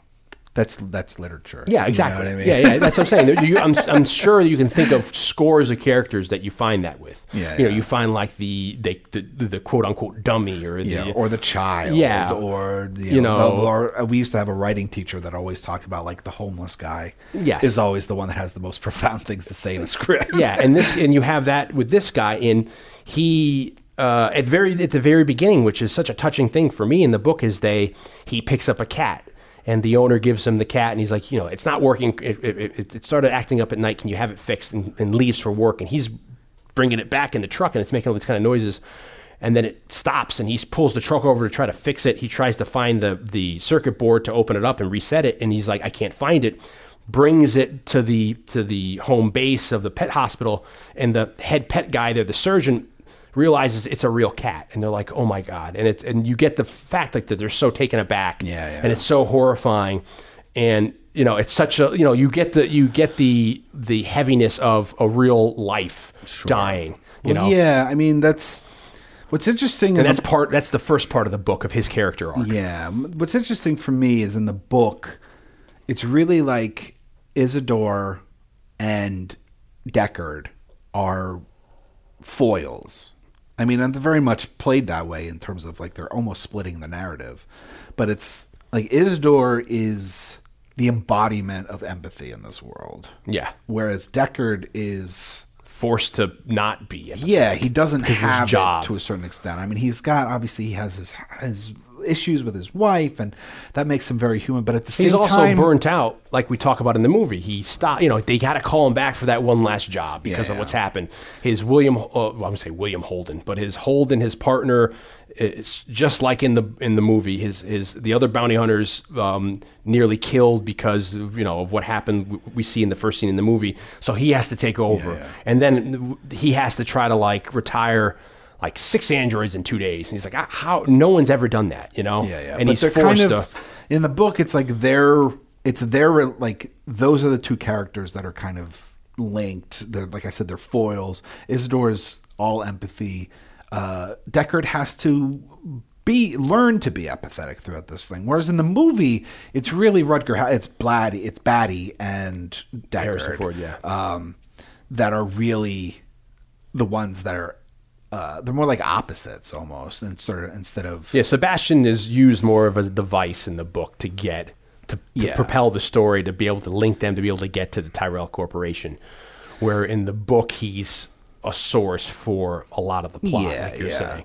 Uh, but it's like because Batty is he's a big part of the he's a, he's a significant part of the book, but not in relation to Decker. Yeah, but he's not even as big as I. I enjoy in the movie the expert uh, the expansion of the character and the fleshing out of Yeah, Rutger yeah. Hauer as Batty.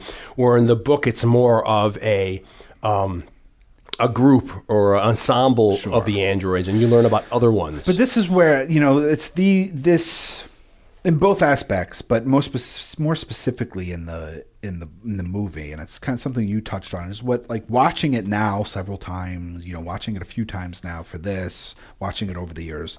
The thing that I've really come to really like about the book is it is this like Frankenstein tale. It's Book like, or the movie? Both. Okay. Really, I mean, uh, in the in the book they stay kind of unempathetic, unempathic. Yeah, he even talks about But, when know, he's giving them the test.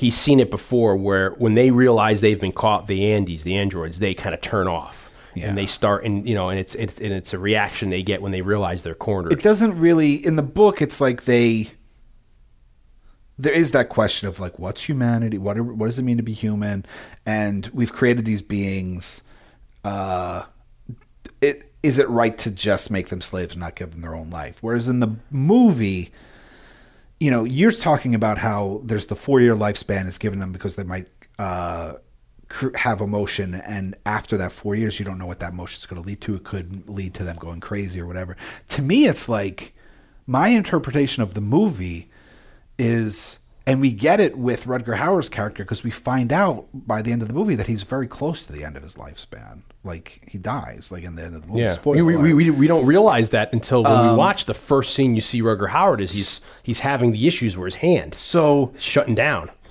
uh, to me, it's not so much they're worried about are they going to go crazy, are they going to kill people if they live past four years. To more, it's like we don't want them to live past four more than four years because past more than four years they become human. Yeah, and we don't like know what to they do. they like then it's like we can't do anything with them because it's like they're now they're now really human but Do you think we, the fear but we is- find that Rutger Hauer is human by the end of the movie Do you think the fear is uh, that they'll the, the hypocritical fear is that they they think they're going to freak out and revolt, or that th- you're saying that they're going to become human and in the context of the movie that they're doing. yeah, going I think it could be. I mean, clearly they're stronger. You know, that's the big difference between Philip K. Dick and and Ridley Scott, which is Philip K. Dick's view of the androids is that they are less than human, and and, uh, you know they they're missing that thing. That doesn't necessarily mean that they don't have rights, but because because he's viewing them like he said, like not like he like the Nazis.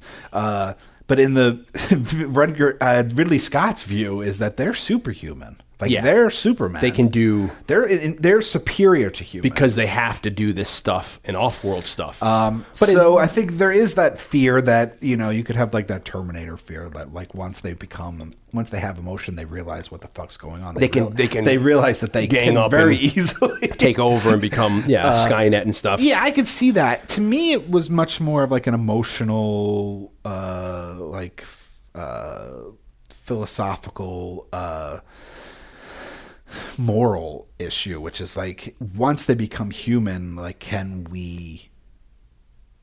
Make, can we keep them slaves? You know, like Yeah, with you the know, and that's- and, and it. I'm and I'm sure certainly reading that into it. But you do see, I mean, the most human character in the movie is Rutger Hauer by the end, and and, and though he does horrible things, uh, you know, he kills people in the movie, and we're led to believe that he killed people to get to Earth. Uh, his motivations are one that we can all empathize with, which is like he just wants to live. Yeah, he's doing it You to, know, to, to what would we all if we all knew that we had an expiration date and we thought there was any possibility that we could extend it? Like, what would we all be? We capable would try to do of, that. Capable of, you know, it was the Frank this Frankensteinian aspect of like, uh, which unfortunately is not really clear in many of the film adaptations of the of of Mary Shelley's book, but more so in the book itself, uh, which is we've we've we wondered so much could we do it we never just thought stopped to think about whether we should we Yeah. created this life uh and we're now mistreating it. You know like we we're not taking the responsibility. We've created life but yet we're not taking the responsibility of treating it human. Now, that's the- in the you know if we look back and, and, and like we've established they're kind of slaves in both the the book and in the movie. But if we look back just a couple hundred years ago this idea of say a land like a slave owner uh, this white guy who owns these black slaves you know selling a child to another slave owner taking a child away from a mother and giving it with the you know like and, and literally thinking to themselves justification of like they don't feel the way we do. Yeah.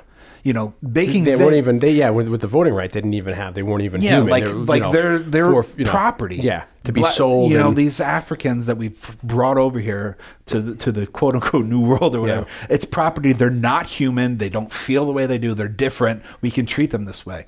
Uh, that's what's going. That's that's the big question of like the replicants. Like we've created them, but like they don't feel like we do. If we let them live long enough, they would.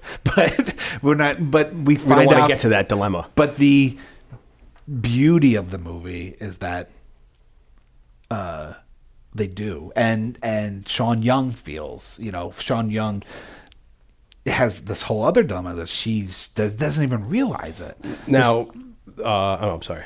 No, I was just going to say, and the other aspect of it is because they're four years old, uh, and part of the empathy thing that's going on in the book, which is that the, the androids never really uh, acquire empathy, and this idea of of the replicants not having empathy, I feel like I mean, they're children. Yeah, that's that's what I think the a, a great thing about the movie Explorers. There's this very horrific thing that I've seen in New York City, and I've almost witnessed it. I've vis- witnessed it with Dion too, uh, in that if you see specifically little boys, but if you see little boys in New York City see pigeons, No, I don't want to talk about this. their first instinct Yeah. is to like s- kick them, Run after them, or step on them. You know, it's like they don't have empathy for like they. It's it, it- it's a, it's a horrible thing to look at human, uh, like the human nature. Now you're getting to what I want to. it, which is that like if you look at that instance or you see like i remember being in a park and you know being with uh you know wanting to feed ducks or, or swans but then you see other little kids like throwing skipping rocks at them Yeah. you know like it's almost like empathy for uh, for living things has to almost be taught to humanity Yeah. which is horrifying Now- it's a horrifying thing and so can you blame an android whose lifespan is only four years to, for not having empathy when it seems pretty clear in many cases, maybe not all, in, in real life humans, that it's something that really needs to be taught to them. yeah, or or cultivated in some kind of Yeah. way, or you know, encouraged because without it they can very Because I easily. think specifically, I mean, I've seen it more in boys than girls. Bir- girls seem to be more nurture- nurturing towards animals, but it does seem that like little kids, like I'm talking like five, Yeah, younger than five, like their instinct is to hurt, is to be rough and try to hurt things. the um yeah the paradox in the book is basically that the the android lives in fear because of he, the, the lack of empathy but then you know the deckard himself is dehumanizing himself by uh, going after these Yeah, things it's all about they're not Yeah. human, so we're not killing them. So- if they never, if they were never born, then I can't. They're not taking away their life because they're never really alive, etc. Now- justification. Philip K. Dick was a huge, huge uh, animal rights person. Loved cats in particular. Was a very big, and that's kind of ahead of its time. You think about that in the '60s and stuff, where you know you're starting to see a lot of that nowadays, where people are starting to finally worry about the plight of animals and stuff like that, myself included. Mm-hmm. In recent years, I've gotten a big heart for animals in general. So you were talking about the slave aspect. It seems in Yeah, I was a little bit all over. The no, but place, no, but you, you, but in this, I was trying to make a lot of points. yeah, but you see in the slave aspect that K, Philip, Philip K. Dick adopts that idea and brings it into the book in the late '60s. That even at that point, people like you're saying right now, give an example where people don't care about animals nowadays and what happens to I them. mean, well, the thing with you know, And- we're not even slavery. We're not even. You don't even have to go back to slavery to see that people don't feel that you know black people that had hum, had rights. Yeah, you yeah. know what I mean? I mean that's just it's less than a century ago. yeah, and you have now where people, or you still have the issue where you're saying and very much 1968. Yeah, you know, right. In the real civil rights movement, they're trying to still get you know the freedom to, to, to vote and stuff like that, and just have full rights and to to to, seg- uh, to integrate. sit in the same restaurant. Yeah, and drink out of the same fountain and stuff like that, especially down in the South.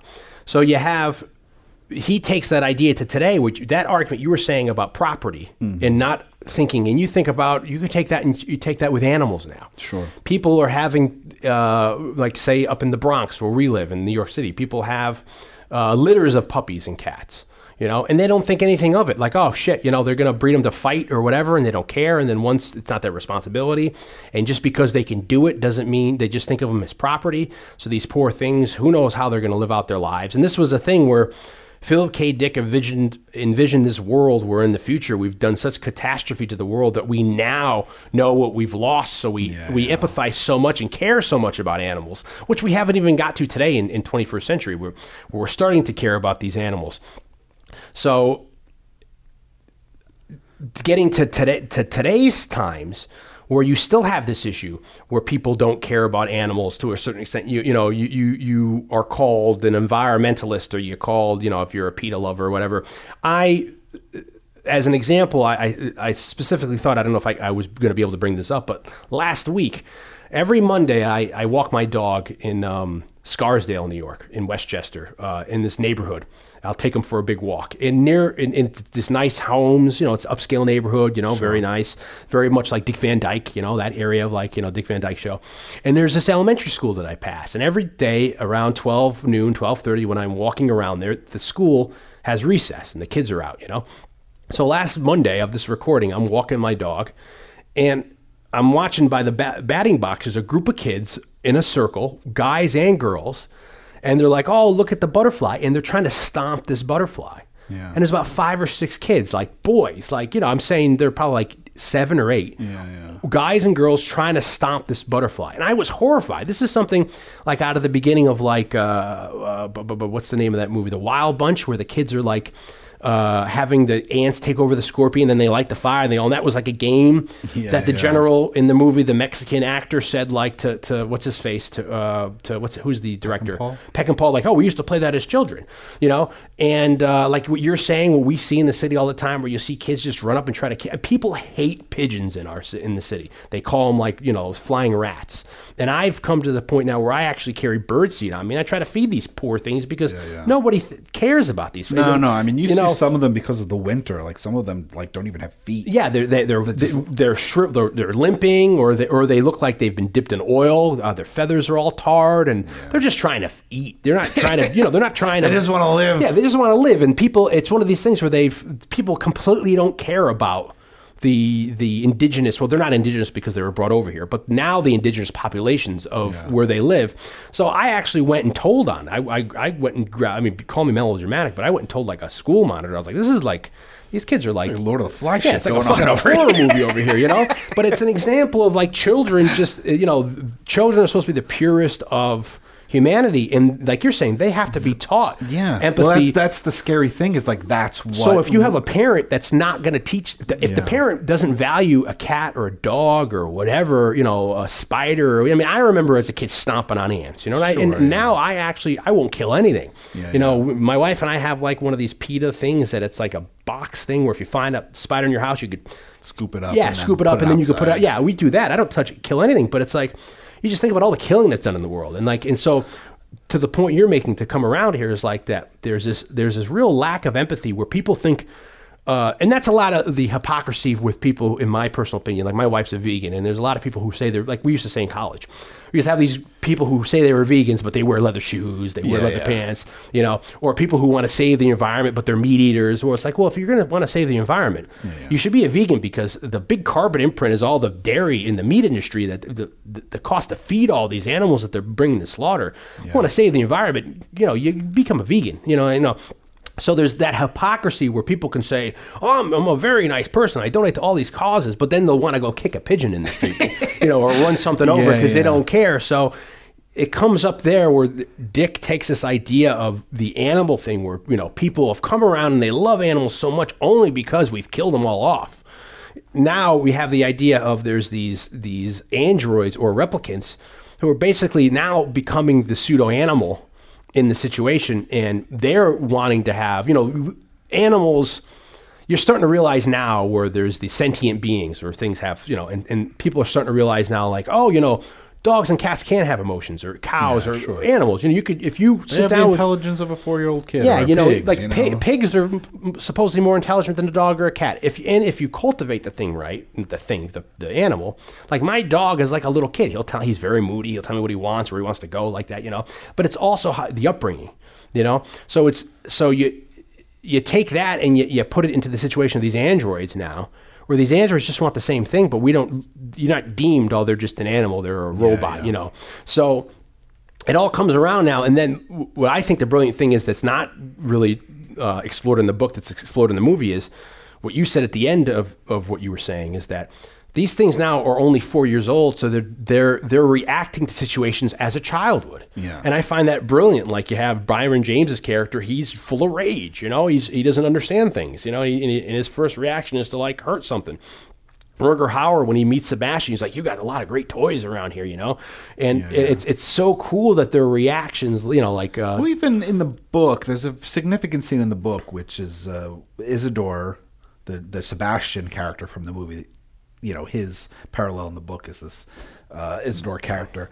Uh, he finds a spider. oh, this is this is terrible. This this is something that really upset me when I read the book a couple times because now, like I said, I have I have such a bleeding heart for for animals, and it's something that I find so traumatizing to reread, and then we listened to the BBC audio version. Yeah, and yeah. Thankfully, they included it in there. Yeah. But I don't think you get the There's, full B- impact. there's this BBC radio play of it, Which I have some which issues with, like, which I'll talk to you. About. Which is only later. like two hours yeah, long. well, we'll put we'll put a link in the cast to listen to it. and they try to kind of combine the movie and the book a little bit, but the book is like a nine-hour thing. You know, it's a full novel. It's Yeah, like- it's- it's a 300 it's 300 whereas, like pages. trying to trying to to, condense it, It's, it's like, hard a, to it's like doing a movie. yeah, doing a radio. But play. they, but thankfully, they include this part in the in the radio play, which I wish find- they kept kept he- in the movie. He finds this uh, spider, and like we've established in this this discussion, Isidore in the book is like the embodiment of empathy. He's like he's our empathetic, you know, Yeah, so- embodiment in the book. Just to stop you before you go on. So what happens in the book is he shows up, and instead in the movie,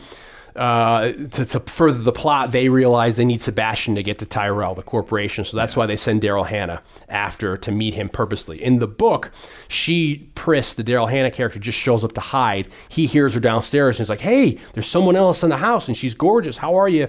So he strikes up a conversation. He's like, you know, and he feels good about himself, and he's like, "Oh, I'm going to have a friend now." And then uh, you know, as the book progresses, Batty, shows, up with somebody else, married to another girl. Ingrid, I think her name is, and they come over, and then when they're over the house, and suddenly he's kind of out of his element. Yeah, he's like the third wheel. Yeah, and he, they're like, "Go get some stuff for us," and he goes outside to get something. Is where you say he he finds this spider in the book. He finds a spider, and of course, we've established that in the book, uh, animal life is a huge thing. It's, and it's unheard of to find anything To uh, find, in the like- wild. Yeah, to find like this live thing Yeah, uh, is in the in this dust and, and you it's know. crazy. So he brings it back to show them, and they're like, "Why does it have so many legs?" Like what you know, it doesn't need so many legs. What if we cut some of its legs off? It, it should still it be able to walk, legs, right? I bet you it can only it, it only needs four. And, and Yeah, he, and he starts freaking out. He's Like, like, yeah, and he, but he's you know he stutters. He's he has Yeah, problem I mean- vocalizing, and he's he gets upset. So they sit down at the kitchen table and they take shears and they start cutting one at a time. And this is an example, I think that.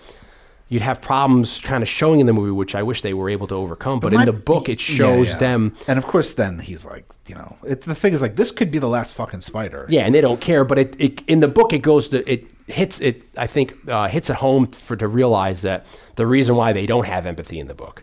This is a pure example of them. But my point is, this is a perfect parallel of like, this is totally the kind of thing a kid would do. Yeah, nowadays. You know, like that's like like the the whole thing is what I'm saying is like, it.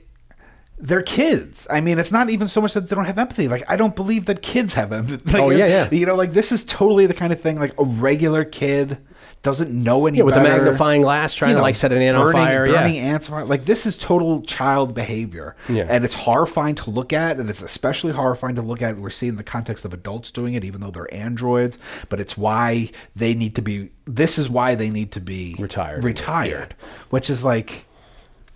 That's the big question. It's, like like, they're- is this not human behavior? Yeah, they should this be is taught. almost. This is unfortunately. This is almost human befa- behavior in its purest form. Yeah. like this is like the default mode for and humans. it, and it transcends 50 years to like our conversation now where this is still something you have with children you have that with i'd say at least 60 to 70 percent of the population with, towards animals in general you know we gave an example of new york with the pigeons and stuff like that but i Yeah, mean any like kind of this is unfortunately what human nature is actually like. We Yeah. have to, it has to be corrected, which is, I guess, part of human nature also. But like human nature at its most basic form is this kind of like un, an unempathic, like primal need to destroy. yeah uh, uh, yeah Um, so in way, like I just find that interesting because the whole thing with the pigeon has been something I've been thinking about a lot uh, this summer because I've seen some pretty horrifying behavior, not only from kids but also from adults. Oh, I do too. In the It- city, and but- it's yeah, it just drives me. I've, this has been happening to me for years, and But I've told people off about it. You know, you know. So when we when we translate this to the movie, you're right. Like this childlike behavior. I mean, you can't. We even talked about it a little bit in the Warriors, where it's like when we wa- in the book that the Warriors is based on, they're much younger than they are in the movie. yeah, they're teens. Um, in the in the in the movie, they're like in their twenties, but some of their behavior seems very immature, and it's like it's almost because like that source material, they're so young. It seems like it's such an immature reaction when like Ajax. Oh, gets yeah, caught yeah. by the police, and he's like, "All you know, Yeah, it's almost very, almost like a, the- almost the way like a kid would Like juvenile, yeah, yeah. Uh, that kind of like the way the replicants are are portrayed in the movie. Um, and on so many viewings has become like my favorite thing about the movie. And Well, you start to realize they are developing those emotions, which is kind of sad. Like with Yeah. him, with Roy's interaction with Pris, you know, she substitutes in the movie his wife in the book, and then they have kind of a romance. Mm-hmm. the one thing I think would have been interesting that's in the book that's not in the movie is that Rachel and Pris in the book are the same model. Yeah, So they have have Android. That's- so they look exactly. I the love same. that. So what happens is, uh, as in the movie, as in the movie, you know, the, the first thing that the guy, his captain says, "We want you to go to the corporation and test them out to see if the, the, the test will work." And in the book, it's the Rosen Corporation, not Tyrell. And the issue is that in Leningrad, uh, some scientists who came up with the uh, the Voight Kampff. Uh, empathy test, The Mein Kampf test. the Mein Kampf test. Uh, they've proposed the idea that the test may not work on people in mental institutions like schizophrenics or uh, you know people with mental deficiencies. So the really, really, really big question that that people are worried about is what happens if you test someone and they're human but they test wrong and you retire them and then you kill a real person. So if that were to happen, that would be the biggest like uh, Which Rachel asks in the movie. Yes, exactly. Have you ever retired a human? yeah, it's hinted at. So in the book, he goes up to the corporation. He meets Eldon Rosen, who's Eldon Tyrell in the movie, and he insists to take the test. Uh, he has the, the, the, the he meets the, the girl, which is his niece or daughter in the book. She takes the test, they, and then they they she passes the test, and uh, they're like they they, they almost start kind of strong arming him, like you know w- you know you like that owl out there, you know we'll give you the owl if you just say blah blah blah. And you, yeah, you know they've told them the owl is real. yeah, they told me they tell him the owl was real In the book. because we talked about how big owls are, and that's why you know the, It was the first animal to be go extinct. yeah, and uh, they they kind of try to make a deal with him. If you go back and say that the Voight Kampff test worked, you know, well, we won't tell anything because the, you know they're worried about their because they're they're they're a company. They don't want anything to happen with their production line. And then halfway through, when he's about to leave. Uh, you know, he's believing like shit. You know, "I- I'm fucked. This this didn't work right. You know, uh, this was a complete disaster. My boss is gonna be pissed.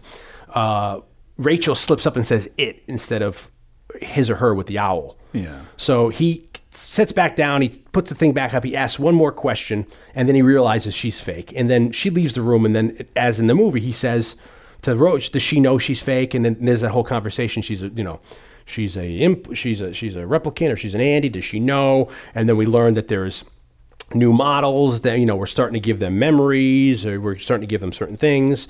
Uh, where am I going with this? So, like you're saying in the movie, halfway through, uh, in the book, halfway through, when he's getting exhausted, he calls her up to help her. He calls Rachel. Rachel at the corporation in the book to ha- have her come down and help him help get these last, the last bunch, which is Pris, Pris and and Batty, and Batty's wife. So she comes down and he ends up sleeping with her, which is much like the, the movie. He kind of falls in love with her because of what's going on with his relationship with his wife. He's such stuck in a mire with her being depressed. Who knows if they have a sex life? Getting some strange. Yeah, he he gets he ends up you know falling for. her. He says, "I love you. Do you love me? I, I'd marry you if I can." You know, even though we're not even supposed to copulate with androids. You know, and on the way back, she slips up and she says, she says to him like you know because he she she slips up and it's realized that she was actually sent down there to to to to, to not make him go through and kill the other ba- other Nexus sixes. And it's it's discovered that she's done this seven or eight times with other bounty hunters, where he thought she was genuinely having these feelings for him, and then that they they had sex because of Yeah. the So it two was of them. special. I thought this was special. Yeah, and in fact, she becomes completely heartless and and uh, completely unempathetic, and she's like, "No, this is what I do with everybody else." And then he like says, "I'm going to fucking kill you," and she's like, "That's the reaction every other bounty hunter has too." Yep, you know, I've I've been there, done it, and it becomes real frightening. But what's talked about getting around what you're saying is that she's the exact same model and look as Pris. So he was having these struggles when he was going on the last job to when the he apartment yeah, building. So when he tries to go to get Pris, He's like, "Am I going to be able to do it?" He has all these emotions that he has for Rachel. Yeah, and he's like, "Am I going to be able just because she may have a different hairstyle? It's going to be her. She's going to sound the same. She's going to look the same. Am I going to be able to pull that trigger, or am I going to see Rachel in Pris's form, which is, Yeah, I yeah. think, a great device Yeah, too. which You is know, something I do wish kind of got translated over to you know. the movie a little bit. And then I think the last thing for the book is there's this subplot of when he goes to kill the opera singer, the opera singer calls the cops. the cops come and the cops have no idea who he is, and he's like, "What are you talking about?" And they bring him to another police station. He's like, "This isn't the right police station." And then there's all these cops there, and he's like, "What the?" F-? And then he starts questioning himself, like, "Shit, maybe I'm a freaking replicant Yeah. or an android. Maybe I've had these false memories." And they bring another bounty hunter in, and then you, you come to find out in the course of the couple scenes that.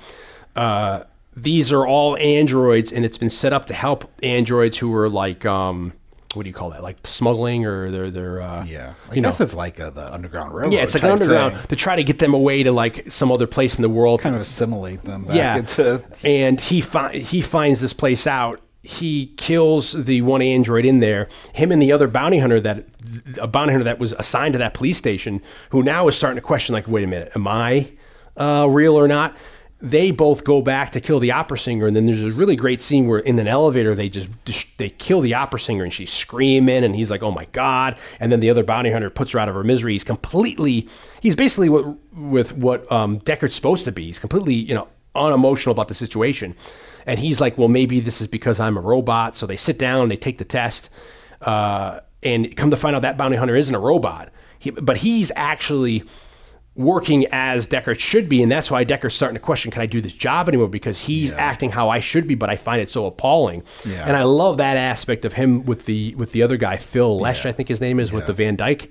You know, it's such a great dichotomy, and um, that's a whole cool subplot in the in the. It's, it's a little, it's it's cumbersome in the book, but it's cool the idea of which they kind of put in the subplot of the movie is is he a, a replicant or not? Yeah, well, that's discussed in the book, but he's given himself the test in the book, and he's not a, a, a android in the book. yeah, yeah. Well, that- like that that scene when he gets brought into the police station in the book, and that of like what's going on. It's like very Twilight Zoney. Like Yeah. that I loved, but it's also like you said, it's kind of cumbersome in the book. Like that's part of my thing with the book was like it's just there's just things about it I I didn't like about the book, but it's like because like that's a great scene, but it's almost It's it's almost uh, unimportant. yeah.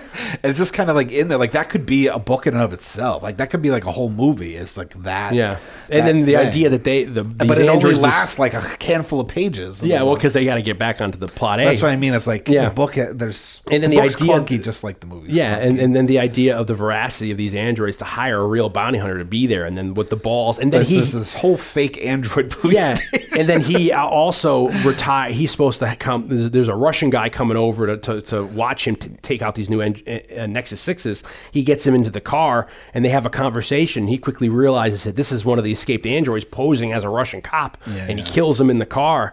And he does that before he goes after the opera singer. So that's another great uh, thing in the book with these the brazenness of these androids, where you know uh, sometimes hiding you hide in the you know in the most Plain obvious sight, plain yeah. sight where you know one one's become an opera singer the other one is um, now you know hiding within the police department.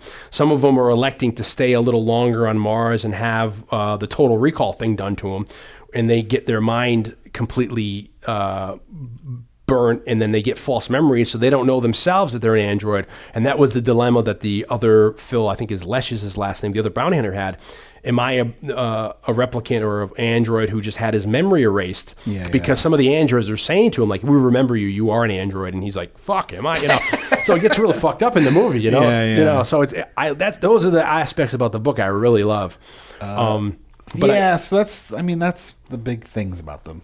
the book that's the different book. from the and, and it'll be you know it'd be cool that you know you have these like you have Westworld now on HBO and it'd be really cool if you take uh, HBO or a Netflix series and do a faithful version an adaptation of, the book androids. yeah I- I think that'll become really cool because for me I as I was thinking about the dilemma are they robots or are they just genetically engineered people it's kind of like Westworld is on HBO now, where Yeah. they're not really uh, mechanical. Earlier versions of them were, but they hit some sort of point where there must be they're they're almost genetically engineered, where they're people with blood. That's why when you shoot them, blood comes out and everything. They're not just like Terminators with an endoskeleton. Yeah, you know, one thing that um, you know, there's more we need to cover, and not a whole lot of time to cover it in. But one thing I do want to say, be- Eastbound and down. Got a long way to go. uh, and short time because to I get there. just recently, this past weekend, saw uh, in the theater a trailer for the new Blade Runner, Blade Runner 2049. Now, uh, if you watch Dangerous Days, you hear them talk about like an original opening, that which is the doc. Yeah, Dangerous Days, the documentary on. Oh, I love that original opening that they That supposed to looks like it's in the mo- in the new movie. There- That that scene is in the trailer, which is basically the scene is uh you got they like storyboarded it, but they never put it in. It was going to be the original. They wanted to. Ridley Scott was like, "I want to open the movie with a bang," and then this was the idea. What Blake's yeah, about to say, which is, is like we're like on a farm or something, and it's very rural. And there's big there's machines Like a, there's like a cottage, but you see these machines in the distance, which is like cultivating the land. Yeah, coal of corn or whatever. And you know, this guy gets out of one of the machines, comes into the cottage, and Deckard is sitting like in the cottage. Well, Deckard comes, yeah, Deckard comes to the to in, in his car, comes to the farmhouse, and the machines are very much like if people just saw Logan. It's those big machines in the background at that scene with the Yeah, farming. yeah. No one's in the cottage. He gets in. There's a su- there's soup on a stove going, percolating. He sits down, and I guess maybe time lapse. It gets dark, and then you're saying someone comes into the cottage. This big guy goes over to s- almost to have the soup. Realizes there's a guy sitting in the in the in the chair, but we don't know who that person is at this moment. But it's the Deckard character we're going to learn later on. And the, I think what the person just continues on, and then he says like, "You want some soup?" Yeah, and yeah. nothing like, he is said. Realizes wh- what, what's happening? what's afoot. Yeah, Uh, but it ends with Deckard shooting him. yeah. And this that- is supposed to surprise the audience. It's like, why is this guy just coming in and killing this like, guy? Where's this? What is going on? Yeah. Why did he just shoot this guy? But then he goes over and he opens the guy's mouth and like pulls out his jaw, uh, which is like a mechanical jaw to signify that he's a robot, and then gets like the serial number off the jaw or whatever. But if you watch the new trailer, it looks like I don't know how it ends. I mean, who knows how they rewrite it? But it's like the guy who played Batista in the WWE comes walking into a cottage. And you see like Ryan Gosling sitting like in the corner, and it's like and there's look- soup on the stove. Oh, geez, that's I didn't see. I've been purposely nowadays. I try not to do spoilers. I think I've said this in the other cast, so I try yeah. not to. So I don't know, you know. if uh, you know. I don't know where in the movie, or it might. You know, sometimes there's just stuff in the movie There's in, such a, cool- in a trailer that's not in the movie. But it looks like they they revisited that original opening scene that isn't in the movie. Yeah, there's such cool one. things in this movie that they thought up. Like um, to jump around for a second now, at the end here, when Roy Batty in the movie confronts Joe Turkel Tyrell, and he ends up killing him. There's this scene that they did that they didn't shoot that they were thinking of doing, which I thought would have been fucking brilliant. Is that when he takes his head and crushes him, he's an android himself. He realizes that Tyrell is an android. Yeah, and then they realize that they're li- you know, the, like we said before, that the Tyrell Corporation's this big pyramid. That they find this secret room in in this sarcophagus, very much like an Egyptian kind of a thing, is the real Tyrell or Rosen. And he's been dead for like four or five years, but the company was worried about letting that get public because they didn't want the stock to get devalued. So they made a replacement, and that's a lot of the themes you see with Westworld now. Is Anthony Hopkins a replicant or a, uh, or android or Yeah, so a lot of these themes are being borrowed or taken from like these stories and put into other properties. But I thought that would have been such a cool thing, you know. And that's so almost more disheartening wouldn't have been for Roy Batty to realize that he's he's not even talking to the real person. He's talking Yeah, to you know his, his father died four or five years ago. So Uh, there's just there's a lot of stuff. yeah, let's get Um, on I guess the page of the book. Or, um, let's get on the page of the of the movie. I mean, there's like things that aren't necessarily things that that I found that didn't really seem to be talked about much in the Dangerous Days documentary. okay. Uh, like for instance, uh, the quote, um, the William Bla- Blake quote, quote that Batty says to Hannibal Chew, Oh, that's from the American poem. The, uh, the American America Prophecy from 1793. Uh, the the When Batty comes in and meets um, Chew, and he's like, "Oh, I have your eyes," the first thing he says, he says a quote from a poem. Yeah, but he, mis- he Blake poem. misquotes it. The real quote is uh, Fiery the angels rose, deep thunder rolled around their shores, burning the fires of Orc. And the fl- what's the poem called? Uh, it's called uh, America, a Prophecy. Yeah, so it's kind of it's It was published in 1793. it's apropos because it's almost about talking about the new frontier of America. And, Yeah. you know, and then he's using So it if we, them. yeah, I mean, it's talking about the the the orc in the mytholo- in like the mythology of William Blake is uh, kind of like a, a, a almost like a fallen angel, but he's the embodiment of rebellion. So the poem is about like the the American Revolution and America taking like rebelling against the British and forming what will be you know the American democracy and stuff. And people look at that scene and because he, come roy says when he comes in he says this basically that quote but he says instead of the fire angels angels rose he says fire the angels fell. Uh, but people some people look at that and just say like you know uh, they're rebelling you know slaves rebelling against their masters or whatever or you know kind of they're also you know they're like the fallen angels coming from you know descending from Mars to Earth. But if you look in like the context of the poem being about the rise of America, the rise of democracy, uh, by saying that in the original poem, saying the fire angels rose, that's what it's about by Roy, you can examine it and say by Roy saying the uh, fiery the angels fell, he's talking about like the fall of America, the fall of the democracy. It's like yeah, when, when all the angels were cast out to, to hell, Lucifer and all, and by you know the great war the angels had with God, and so it's almost and Orc is also uh, the character of Orc in the in the William Blake stuff is also talked about as being kind of maybe uh, looked at as like the young striking down the old, which uh, we see with Roy killing his, his father, father, you know, stuff like that. So there's a lot of like these little things. The chess game, it's great. The imitation, the it's the uh, what do you call it? It's the ultimate game or the imitation the game immortal, the immortal game from, from 1851. The, the game between Sebastian and Tyrell,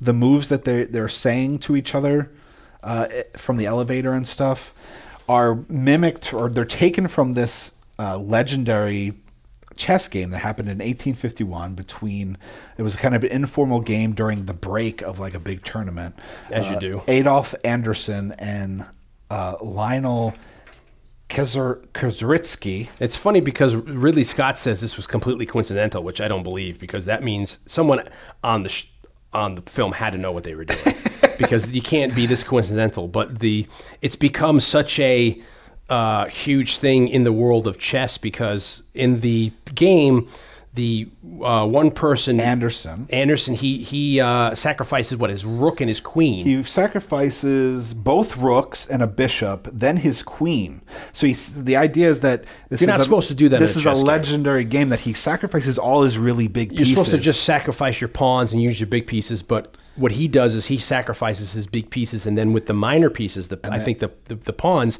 he's able to then he secures the checkmate. Yeah, with against the king, and then that's something that's legendary because you're you're sacrificing the important things, yeah. you know, to get your end goal, and it's it's a it's a great um, almost microcosm or, for, or or a parallel to this story here of what they're doing. Yeah, so you know you take the you take the idea of sacrificing the big pieces and the pawns being the ones that are really fighting the battle in the chess game. We can look at the, at the as the replicants as being they're like kind of like pawns, uh, and what they're seeking is immortality, which is this game is considered the immortal game because yeah. of like its significance and uh, it's something that people don't ever ways, do. And if we look at Tyrell as being like the king, yeah, it's we see you know Roy coming in as kind of a, a, lesser piece, the pawn coming in and striking down the king. Yeah. So there's like this whole metaphorical thing going on between this immortal game from 1851 of chess, and it's something that like things that are happening within the movie, which I thought was kind of really interesting. It's very interesting because it's something that you're not taught to do in chess because if you're not an experienced player, it'll completely backfire on you. You know, you're yeah. supposed to be taught a traditional it's basically way. sacrificing the big pieces for yeah. the overall good. it's it's something that's of. not yeah, it's not really taught that way. You know, Bobby Fischer ain't going to teach you that that method. You know, but that's why it's become Bobby Fischer ain't to teach you that shit. yeah, I, in that Bobby Fischer book, I'm playing chess that I own. Uh, but it's something that has become such a classic game because it worked in that in that uh, context. He he was able to Anderson was able to, to, secure the game and win the game by doing such a ballsy. Yeah. It's almost like. Um, what's his face Kirk reprogramming the Kobayashi Maru. you know, I mean, the Kobayashi yeah. Maru can't win, but he programs it to, to so that yeah, he can yeah. win it. So it's so very, these are the little things little, that obviously you don't need to know, but I thought they were cool little trivial things. Uh, there are bigger questions that we could maybe discuss, but uh, it depends on where Dion would like to go with this. Well, I don't know. I mean, I, I, there's just you know, there's all the little bits of the movie that we, we don't really have time to get through. Yeah. But let's let's tackle the big questions like replicant or, or human. Uh, Harrison Ford. Uh, Well, I think, uh, in my own personal opinion, and according to Ridley Scott, I think he he in, in Ridley Scott's cut, he's supposed to be a replicant, and Ridley Scott is Ridley Scott seems pretty on record without He's- question. He said in one of the special features, if you don't see that, you're a fucking idiot. He uses the word "fucking" in there.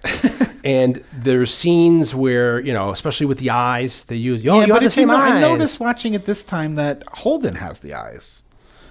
Well, maybe maybe all that's Maybe a- all Blade Runners Yeah, maybe all really Blade Runner. You know, and that's something that what's his face. Uh, um, Emmet Walsh knows, you know, Yeah. Um, and something also, what's his face knows then too. Uh, I was going to say John Amos, but that's what's his face from um, Edward James Olmos, Yeah, James Amos is what's his face from Good Times.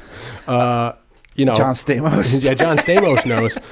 Uh, well, th- this brings up big, a big question. To But me. uh, like you said, Harrison Ford and Rutger Hauer are on the other side of the fence, saying that he's human. he's human and this question there's uh, a couple of the two big questions that were talked about before uh, even signing on was the fact that the voiceover thing and then harrison ford saying he doesn't want him to be a replicant and harrison ford says he got a verbal agreement from ridley scott that yes okay he won't be a replicant and then when this came out and it was implied that he was, it pissed kind of off Harrison Ford and Rutger Hauer because Rutger Hauer agrees because, in their opinions, it kind of makes it a moot point. Their struggle at the end, and uh, Harrison Ford's enlightenment by the end bit of what happens to Roy Batty, because if he is himself is a replicant, there's no real point to the to the resolution of the conflict there. Yeah, yeah. Or the character arc.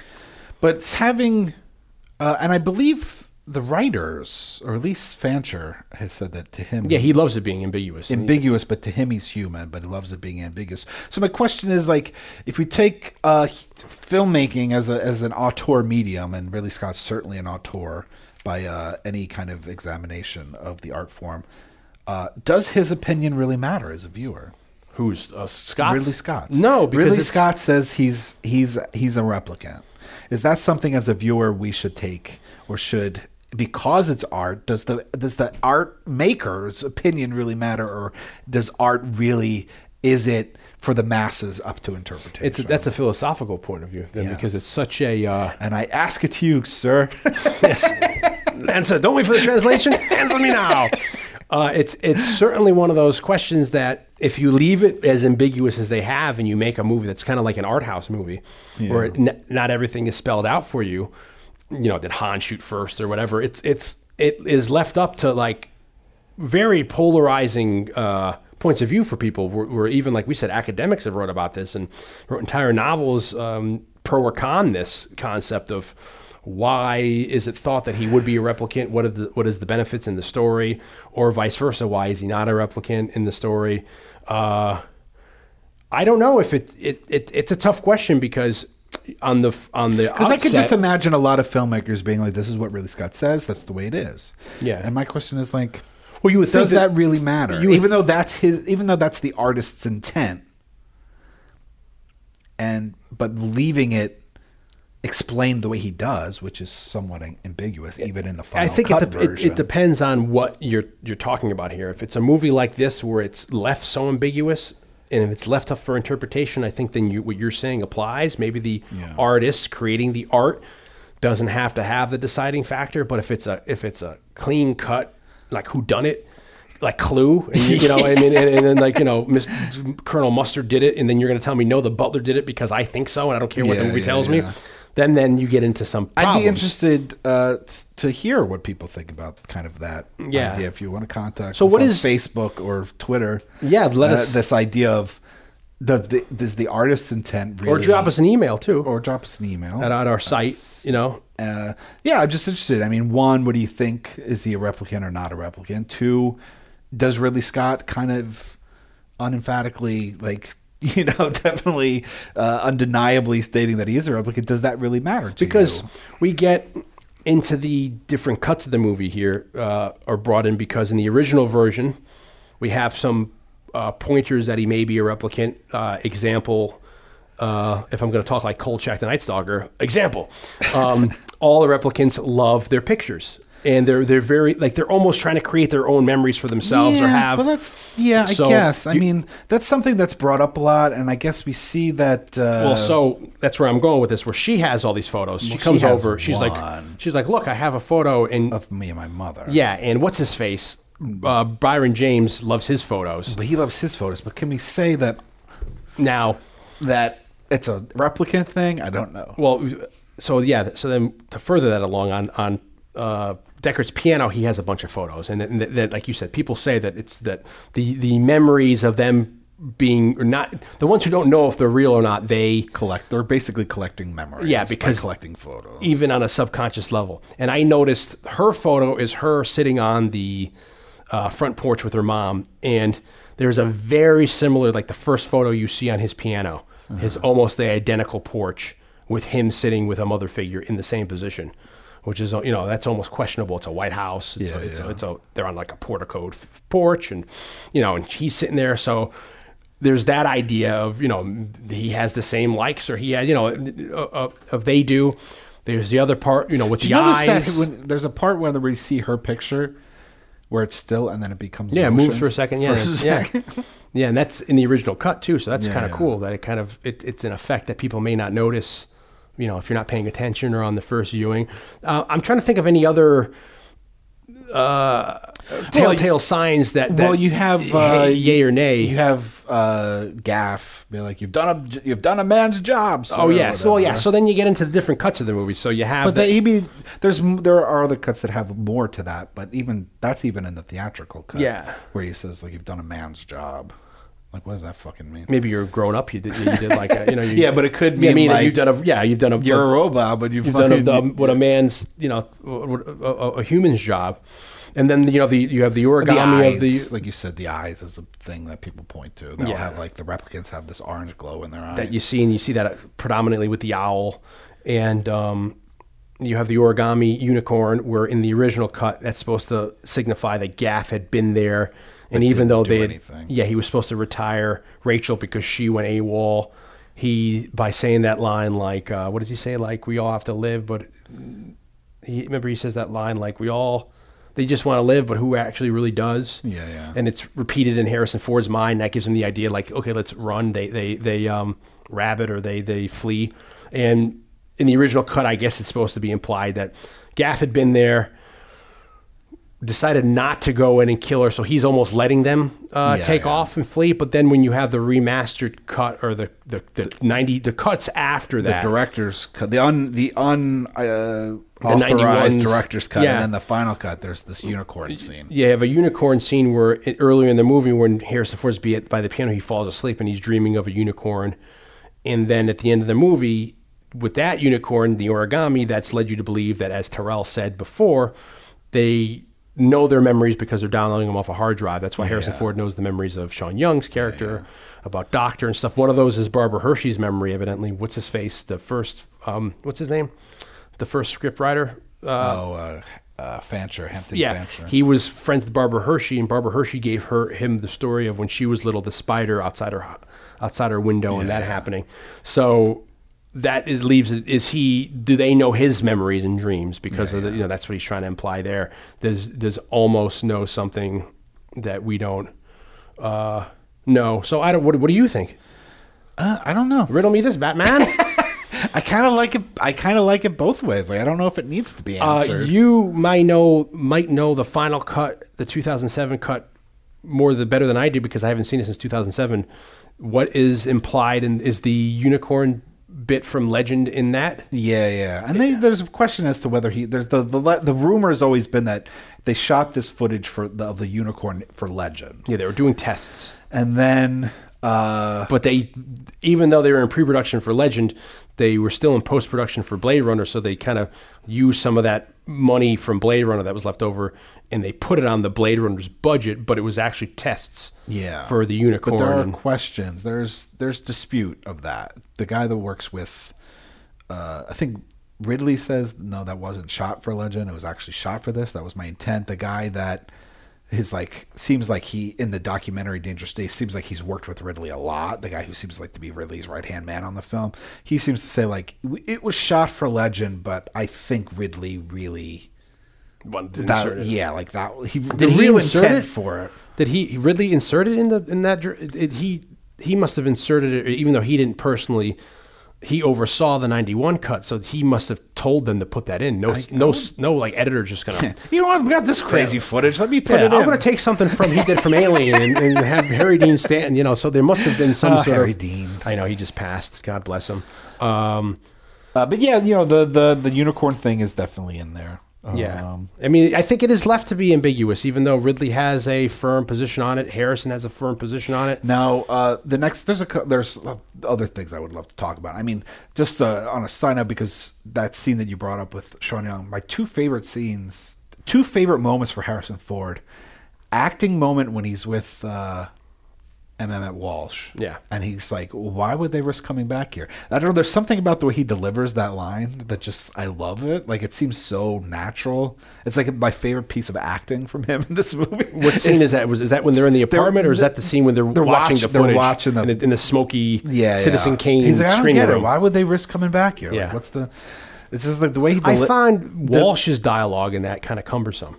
Yeah, well, say yeah, there's a lot of because there's when we get into the voiceover track, a lot of people talk about the issues they have with the voiceover track and Harrison's delivery, and I was looking that some could argue that you look at even Walsh's dialogue, some of it sounds cumbersome. Like for me. To, to talk about the voiceover, I hadn't seen it for how many years. I thought it completely worked up until that last bit. You I know, almost- they, they needed yeah. to wait a beat or two for that last bit of I don't even monologue. know if you needed that at all. When But I talking about when Rutger Hauer dies. dies, yeah, but I like- I don't know why he didn't Yeah. kill me. Who knows why I didn't kill him? You know, it's like he's wrapping everything up. But I like in the work print version, the monologue there. He says better because in the work print version, it, it, it's a couple. It waits a beat or two more, and then he says like I don't know how long it took him to die, but he fought. Yeah, well, it's also he- like a better monologue. yeah, he's a like better piece of. you know, he's like he fought it and he, he was there for the whole time, and you know, it took him a while, and I I sat and watched, and then you know the dove thing, the dove goes off, and I almost touching. think- I yeah, you're right. In the work print version, the voiceover in that moment is just a better voiceover. I mean, Yeah. It's better written. Um, in terms of the voiceover throughout the movie, I'm kind of with you. I liked it. I don't know if it needs it, but I enjoyed it, and I almost think, I almost feel like it. I almost feel like it doesn't work in the context of the movie because there's not enough of it, yeah, like so, for stylistic purposes. So what they do is uh, very quickly when they want to turn this into a movie, they realize it's going to be very film noir. So we're going to have a lot of the tropes of you know what's her face looking like Vivien Leigh. She's going to have Joan Crawford's side. Uh, shoulder pads you know she's going to have that haircut he's going to be film noir with the with the venetian blinds you know so it's very future noir so uh, one of the first things they realized is like um, in the earlier versions of the script, Harrison Ford had problems with the voiceover. He was like, let's have the character detect these and show it as opposed show it to happening instead of saying him it. saying it, which was because there agreed was to. v- there was voiceover in the original script. Yeah, but then they tried to do it. They showed the work print to test audiences. They didn't like it, so uh, The producers are like, "This shit don't make sense." Yeah. Yeah. have them explain it. and what's his face and and Ridley Scott admits like I agreed with him. It didn't make sense. I agreed we did need the voiceover at that point. So he said, since we're coming at like it's a Philip Marlowe, uh, Raymond Chandler esque, let's have it be the private detective. Let's have that voiceover because that's kind of the idea we're going for. And that was the reason why it was put in to, to try to bridge the gap to some things, and then it was subsequently put in for the the theatrical cut. I found in all the versions over the past years, the scenes like when he's looking at their photos and he's enlarging stuff, it's kind of confusing what's going on. Yeah. And then I found that eh, after all those years of trying to guess of what's happening with the voiceover, he's explaining stuff that I, you know, he's he's telling you Questions things, that you have. Yeah, he's explaining that right, right away, like about the s- the uh, the snake scale or this or what is that. He's and you know and certain aspects about you know um, when they're in the car when he's driving in the spinner eating his noodles and they're going to the police station at the first scene and you see that beautiful you Did know you watch uh, in your prep before we started watching all the final ver- all these versions? Did you watch? There's like this alternate introduction that it's just like at some point of like in the deleted scenes, and it's where you see like the Holden scene where Holden's like in the tube. Oh yeah, I watched. Her- Yeah, the hospital. But it, but there's this whole introduction of the movie, and it's like it when it comes down, it opens, and he's and Harrison Ford's reading the newspaper, and he's like, "Yeah, I used to be married, but my wife ran off with Yeah, you know some guy on the hope new she's, world." Yeah, she, I hope she's dying. it's like I almost I liked that. Yeah. like it's like I felt like it needed more. Oh, you're that. seeing so in the in, in the in the establishing shot in the rain when it comes down and you finally find Harrison Ford reading his against the newspaper. neon sign, yeah, with the that newspaper. with that Japanese uh, character. Yeah, and he says, yeah, and I was almost waiting for that. to I got so confused with all we saw that know. I didn't realize. that like, was my worry. you know, it's like, what is what's in the version, what isn't. like I'm gonna get confused. So that was yeah, I really liked that. Like you know, because that explains away in the movie why he doesn't have a wife. He had a wife, she left him. As we said in the book, he But it also have, it sets up like stylistically this idea of the voiceover being very film Yeah. noirish, setting it up as a device. and also you don't feel bad then later on, which you could maybe in the book that he, even though it is a robot, he does kind of commit adultery on his wife in the book. Yeah, in the yeah. movie, he's got an ex-wife. She's not even in the picture. It, it doesn't matter. I almost felt what I'm saying, like other than the ending, which I don't like the voiceover after when Batty dies. Like I almost like I almost feel like it needed to have more. Yeah, a little for it so it feels a little more instead yeah. of it just being like Sparse. feels dropped in in those spots. Yeah. As, as, opposed to like a more uh, organic piece of the film. Yeah, that's why with issues with the work print, I feel like I don't know who was cutting at the time because some of the stuff I wish they kept in. The scene when Holden gets shot at the beginning, I love the when he goes through the wall and he puts his head down and, and you, you you sit on it for a minute or two on the adding machine or something. Yeah, yeah. I love that bit as aside from the really quick quick cut in the theatrical version to the next scene and then the thing with Pris dying against the wall. I liked a little more of her seeing her hit the wall as opposed to just Yeah, an yeah. abrupt cut.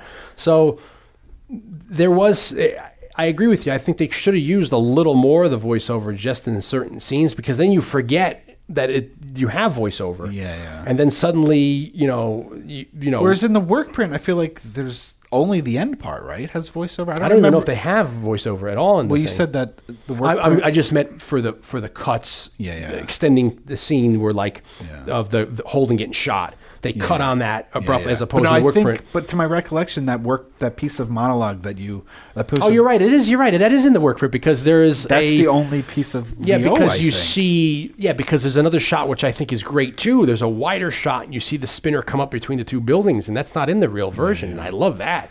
Have the spinner come up real eyes, then it comes off quickly, and then it must land, and that's where they, you know, then they, they pick it up in the theatrical version. Now, to you, uh, the significance of Batty saving Oh, it's brilliant. his life, Yeah. Deckard's life. I think that's am- I think that's amazing because then it's it's almost like he at that moment realizes that was a lot of that Rutger Hauer's performance. He says was ad lib. The part it was his decision to grab a dove, and I like the idea that he's holding the dove because he like he he wants to tangibly hold like a life in his hands. Yeah, yeah. So he's holding on to that near the end, like he's trying to keep life, and then. The idea he realizes because he's been killing people left and right, he realizes what life kind of is. So he he purposely saves Harrison Ford because of whatever reason. I mean, you know, that, that's even questionable. The, Yeah, the and then morality this of idea of he's he's not human, so he doesn't have a soul. But then this idea of the dove flying is supposed to symbolically be that like he does. Have Yeah, a his soul, soul's escaping him because he's dying. Now, that, uh, that end that end monologue is amazing. That people have been quoting that to me for years Yeah, about you know if and I like that idea. There's that whole if you want to get into like symbolism about the eyes in the movie. There's like the, Yeah, uh, but uh, yeah, but what I kind of like this idea of. Uh, well, it goes. It has to go with the eye thing. He says to you know, ch- uh, Oh, yeah. says to Uh, if, shoot. if like- you can only see what I've seen with your eyes, oh, yeah, it's such great lines. That, but then like the monologue at the end where he's like, uh, "I've seen things people wouldn't, uh, you people wouldn't believe, attack ships on uh, on fire off the shoulder of Orion. I watched C-beams glitter in the dark near the Tannhauser Gate. All those moments will be lost in time, like tears in the rain." Uh, all all Rutger Hauer. yeah. Uh, my question is to me, uh, this idea of, and I guess because I've been thinking about like immortality, uh, it, been thinking about mortality a lot over like the last 10 years. And this idea of that we live, we are immortal because people, the people we've touched. You know, like even though physically we die, but in a, in a sense we live on because of the people we've touched. We're remembered. Uh, does he save Harrison Ford and tell him these things so that, in a sense, even though he's dying at this moment, he will live on. Harrison Ford will never forget him for this. Yeah, he owes him one. yeah. You know, like Harrison Ford, and even in that in that work print, he says, like, "I sat and I watched him die, and it took a long time, and it was painful." Blah blah blah, which we lose, which is actually a beautiful piece of uh, voiceover. Yeah. it says a lot. You know, it adds a lot to it. I think, which we very few people have seen. Yeah. you know, heard that voiceover, but this idea of, in a way, saving him doing this one last good thing uh, is one, yes, he appreciates life more than he's ever appreciated now that he's about to lose it. But two, by saving him, telling him like you don't, you won't believe the things I've, you know, that I've witnessed, like the the life I've lived, not, you know, lived in in a very human sense, and all this, all of it will be gone the minute I die. It's something that but we you yeah, by me you- telling you this, you'll me remember saving it, your I'll life on. in some way, I will be Forever remem- kind of- I will be remembered. Yeah. like I'll live on. I'm. I will now be immortal in a certain sense. I feel like that's an issue, especially with our generation. We're starting to cope with more or kind of wrestle with more than I think prior generations for whatever reason. That we all want to be individuals and have this kind of make some sort of mark, but we don't know how to do it. And I, I think I'm with you where the past 10 years or so, I've suddenly realized with the aging of settling down, getting married, and getting into the next steps of your life, what do you want to do in your career, that mortality is something Yeah. you suddenly realize that, like, shit, in 20 years, I'll be almost 60 years old. That's frightening, where I still don't look at myself as a grown up. I still think of myself as a kid. Yeah, you know, and it's, and it's, and it, you know, it, it's frightens. You know, I, I mean, I don't know if it's a pastime, but I like walking around cemeteries. I, there's a big one near where we used to live, Woodlawn Cemetery, that I'll bring my dog and we'll, you know, for a nice big walk, and you see all these tombstones everywhere, and you don't even know who these people are. And it's amazing to think that this guy lived for 105 years, but I don't know who the hell he is. Yeah, and it's a theory that of all people, uh, Megan Kelly told me about, where it's this thing where like uh, it's like the Paul Newman theory, where you like a guy like Paul Newman who, you know, he was a, a, a beautiful man, uh, physically and and as a person. He touched people's lives because he was a, an amazing actor. He was such a great, uh, um, uh, f- yeah, philanthropist. He has all these.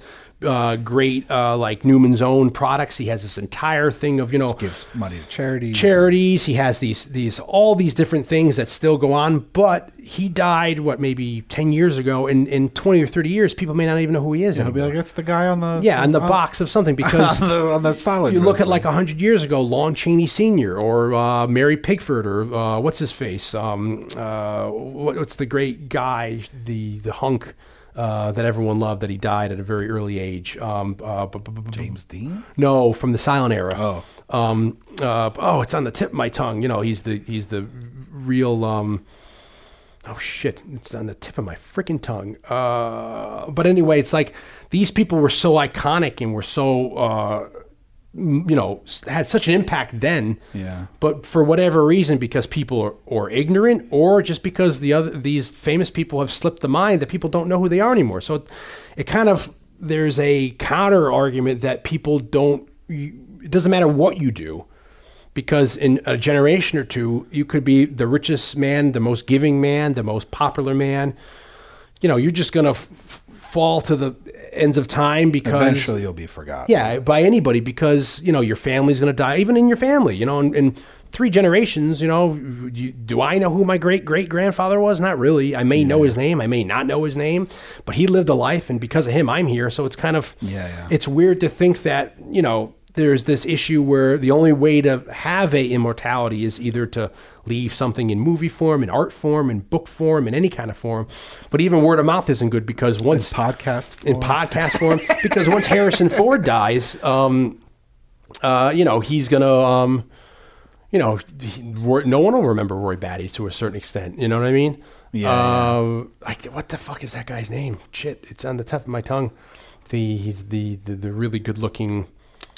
Uh, Casanova kind of guy. Uh, Valentino? yes, there you are, Rudolph Valentino. He was huge, and he died very tragically. And he, I think people were, you know, it's uh, like you said, like James Dean. You know, I, I bet you today you went out and polled people. You know, twenty. You know, people might not even know who James Dean is. Yeah, they might know. they might know them a picture. Yeah, they might recognize Like, oh, that yeah, guy. He's from a commercial. before. Or a gene ad. But you know, so it's it. There is a you know, no matter what you do in this world, Yeah. you know, in a in a in a hundred years, people may not know who the hell you It's are. just uh, his monologue. Rutger Hauer's monologue at the end is so great, and even by uh, the writer's account, David Peoples, you know, much of that was ad, not maybe not even ad lib, but come up with by Rutger Howard. Yeah, Hauer. I because think- the- the I think Rutger Hauer had- kind of like said that before they shot it. He's like, I have these, I have these ideas Yeah. of things I want to say, and it's like the part, monologue part on of the that page is was too clunky. yeah, and, and people part- wouldn't get parts it. of it, like the spirit of it's there, but then he just continued it on, and he came up with the idea of like tier, like a The tears, and it's so Tears apropos to what we're talking about here. Like the whole reason of this movie is these guys want to live live longer to have a life, Yeah. and the idea of people nowadays, uh, or the you and I who have nine to five jobs, at whatever what we do, and people who are wasting lives, or the first world problems, where you wake up and your car won't start or whatever, but at least you have you can eat three times a day. You, you know, that's slow. That yeah, day. that you know, and it's and, and it's it's and then you realize, you know, when you're sitting there in a convalescent home when you're 80 or 90, did you waste your life worrying about bullshit? And I know personally that's a big problem I have, where I'm always worried about tomorrow, but then people say you got to live for today, and it's it's it's something to grapple with. So you have these story where it's these guys they have a four year life cycle. They want to extend their life because suddenly the the, the mortality is very evident. They don't know how to do it. And then when you get to the point where he confronts Joe Turkel, Tyrell, and he's like, "We can't. We don't know how to. We don't know how to um, extend your life because once you start, you can't be reprogrammed. It's it's frightening, you know. So there is a even though they are supermen, Yeah, yeah. they they're going to die. And you know, how can you live in four years? But he's he's saying, look at the life I've had in the four years I've lived. You know, um, I guess there are other bits of stuff we should you know The ending? touch on. Yeah, uh, talk about the tagged on the- quote unquote happy ending. the- yeah, because of after the the works print, it, it ends with an abrupt cut of him finding the origami, and he's like, and okay, they go in and like the, elevator, door shuts, and then that's yeah, it. That's like the end. So Which people were kinda great fucking ending. yeah, people were kind of confused, like, what the hell? So, um, which I don't really have a problem with. no. To that, me, it's like that last bit I of them love in the that car, it's like they don't say anything. There's just it's just they they they wanted to have them driving bit- out in the country, and then they're like, "How are we going to do that?" And Ridley Scott realized, and he was tr- true that like, "Oh, I have friends with Stanley Kubrick. He just finished The Shining. The opening shots of The Shining. You know, he didn't shoot anything in America. He didn't step foot in America because of his issues with America, and, and he shoots everything in England at that point. So he must have had rolls and rolls of film that was shot. So they borrowed some stuff from The Shining, which I didn't know. Yeah. And they and then they have they shot Harrison Ford and um, Sean Young in the car on a flatbed driving through the woods of England, and they just had some dissolves between that. Is some voiceover. Is there voiceover? Yeah, because he's oh like- yeah, because then he says he What realizes Gaff that. didn't know is that you know, Tyrell told me that Yeah. she is and then people say that that's like a throw ending, but I find that believable because if she's supposed to be the next, she's supposed to be the first of the kind of replicants that didn't know she was a replicant or not. Yeah. Mm-hmm. If you take out the Harrison Ford bit, uh, if he's a replicant or not, and if he knows, but she's not supposed to the know. The idea is that everybody thinks first- she has a four year lifespan, but she doesn't. Yeah, because she- Tyrell told him, Harrison Ford in private And then- that she's special. Yeah, and then That if she's live. the first one to have these implants, where he's like, "My God, you're talking memories," so that why not? If if she was supposed to be the embodiment of his daughter or his niece, maybe she would be the first one too that doesn't have this lifespan. yeah. That if he if they have the ability, unlike the book, to extend the life, but they just choose not to because they're worried about them developing emotions. Maybe Tyrell did. Because he's also like, we give them memory because it's easier to kind of control them. Yeah, they, you know, like, they don't just freak out. They don't just wake up. We ha- they have a basis of Yeah. You know, they're it's the My thing is with the like I don't even mind so much this idea of that they leave to run off, but I kind of feel like if she had a four year lifespan, it would make that ending so much more tragic that she, that she's going to die in two years, or he's Yeah, but just- it's like we're gonna go and make the best. Well, because he we're gonna go go and we're gonna make the best life we can in those two years. Doesn't he worry? Isn't that see? I've seen so many cuts of the damn movie. After Roy Batty dies, he runs home and he thinks she's dead, right? And he pulls yeah, the yeah. covers Well, it's back because and Gaff is like that. He kind of hints like you know it's a shame about the girl kind of thing. yeah, and he runs home and first you don't know if she's there or not, and then when he pulls the sheets back, she's he's there. And, expecting her to be dead. yeah, and then she moves and he's a su- surprise, and it's a very subdued performance by. but he thinks because Gaff might have retired her. Oh, I thought it was because she might have. Oh, just maybe, and maybe Gaff ran saying out. like her lifespan. Yeah, is too so short. he's worried. Oh my god, if his is just turned off, maybe hers will too. But I could even I could go with the the ending where they're driving around in the mountains and the woods.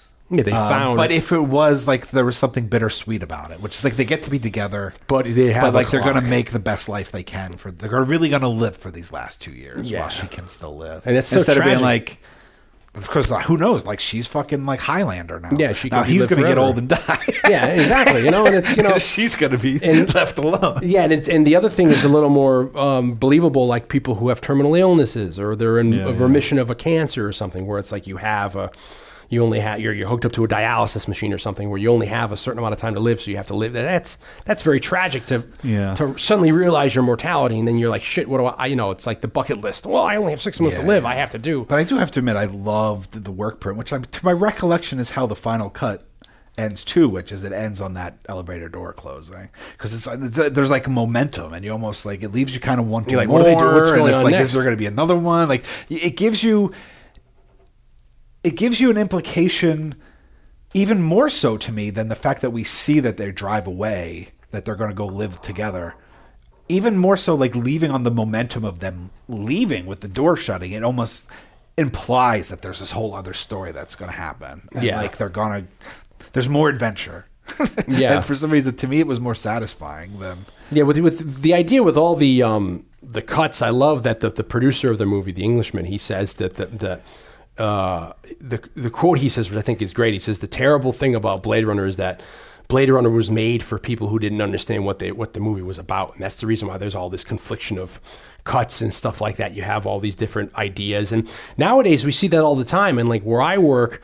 Uh, on the 12th floor of my building, I can look out at night and I can look at Times Square and it looks like it's freaking Blade Runner. I mean, like it's, it's Well, I amazing have that this like irrational thing where like I'm afraid to visit Japan because like because seeing it as a kid, seeing Blade Runner as a kid, and just seeing like those geisha, yeah, you know, you know, and and, like it's, and that was the and like him trying to order food. Like at first I'm like I don't want to go to Tokyo because it's going to be just like Blade Runner. people are going to be speaking city speak and all that kind of thing and all that kind of, and it's it's interesting because that was the thing that that, that Japan was going to the Asian Asia was going to foreshadow us and then it was going to be a blend of cultures and that's why you have these big geishas Yeah. like they say like you know the ga- one geisha she's popping pills. in her mouth and it's supposed to be birth control pills because she says something in Japanese says there's so much we have so much condensed that we didn't talk about like uh, what's his face Syd Mead the futurist and illustrator Yeah, Uh, and, uh, and their uh, influences from Moebius, Moebius, who we always up- all the time, and come up on the show, and because of his the French artist who worked on heavy metal, and they actually asked him if he wanted to to work on this, but he couldn't because he was doing another movie, and he really regrets it now to do some of the concept work.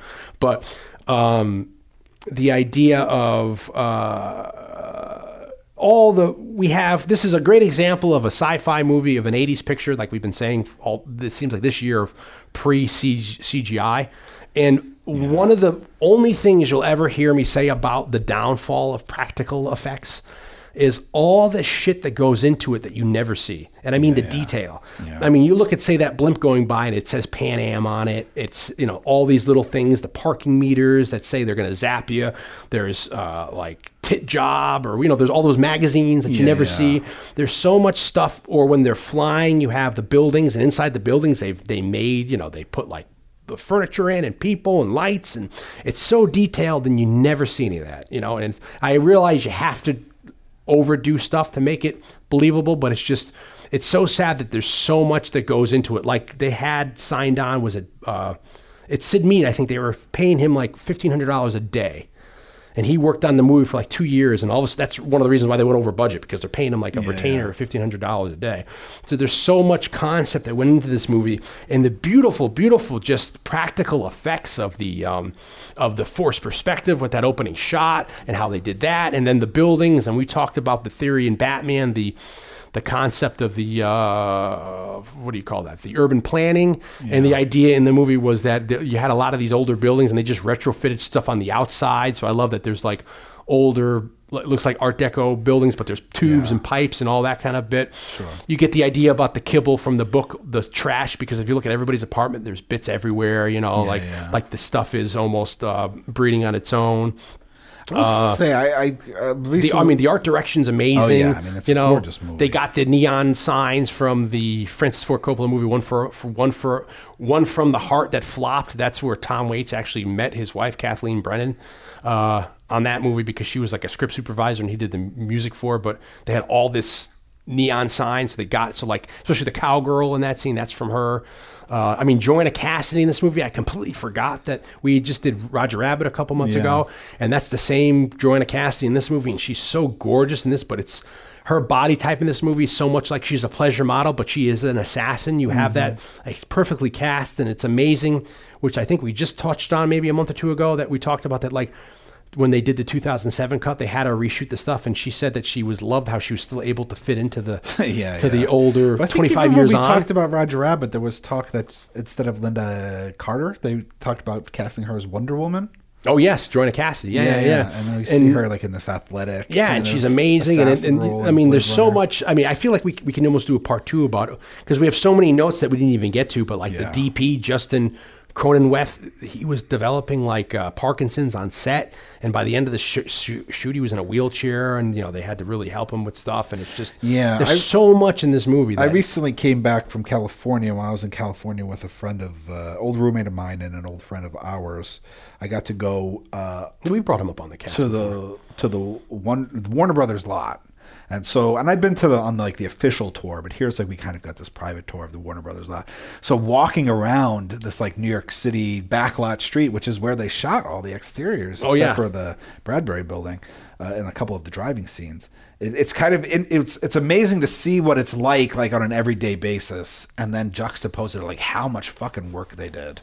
And it's just To make all it- the money that goes to into make it Blade And they said that there was a um, there was a, uh, a there's always strikes and, and there was some sort of union strike and because that they they had an extra amount of pre-production time and that saved them. So they had nine and a half months of pre-pro and they were able to really use to, to develop storyboard and that really helped them develop all this stuff that they ended up having that strike. And that's amazing just all this preparation that goes in.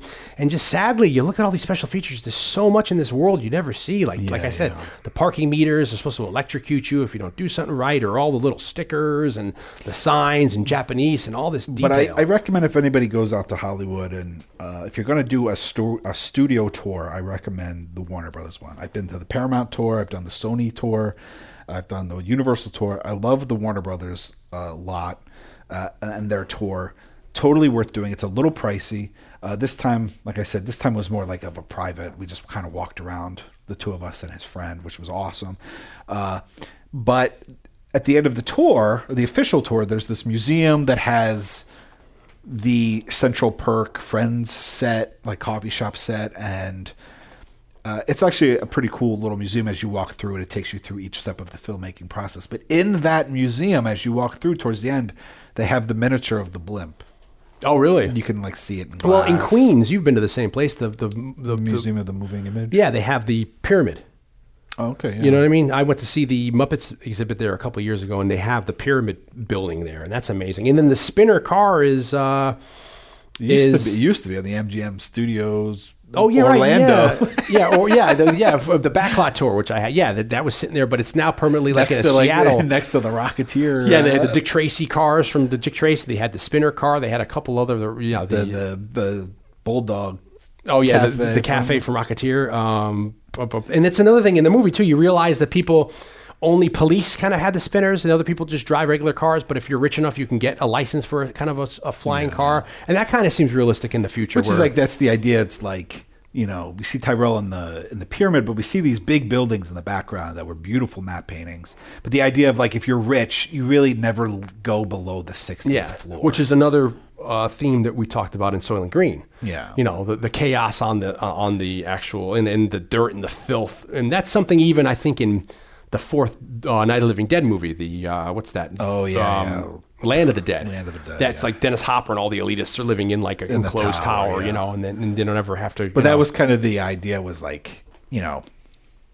Regular people live on the at street level, but Yeah. the rich live in the because of the flying cars. They never actually have to go below yeah, they just like the 60th floor of a high rise. They all live, you know, miles a mile above everybody else. uh, Deckard's gun is a real gun. It was like a double trigger bolt action rifle that they just cut the stock and the the uh, barrel off of, and uh, it was heavier than a real gun, and it shot something like something crazy, like a five point five six millimeter bullet. And uh, it was thought to be lost for 25 years until some private collector surfaced with the original, and it sold in 2009 for 270,000. Uh, our quick what if game. The original screenwriter wrote because we were talking about film noir. He wrote the original script with the idea of Robert Mitchum playing the role of Deckard because um, he kind of saw you know the film noir aspect and and uh, Mitchum. Mitchum uh, was old by then, but still yeah, well, he capable. Yeah, he could have done in the '70s. He might have been able to pull it off, but he's in great, you know, out of the past, and he's in a couple Philip Marlowe movies in the '70s.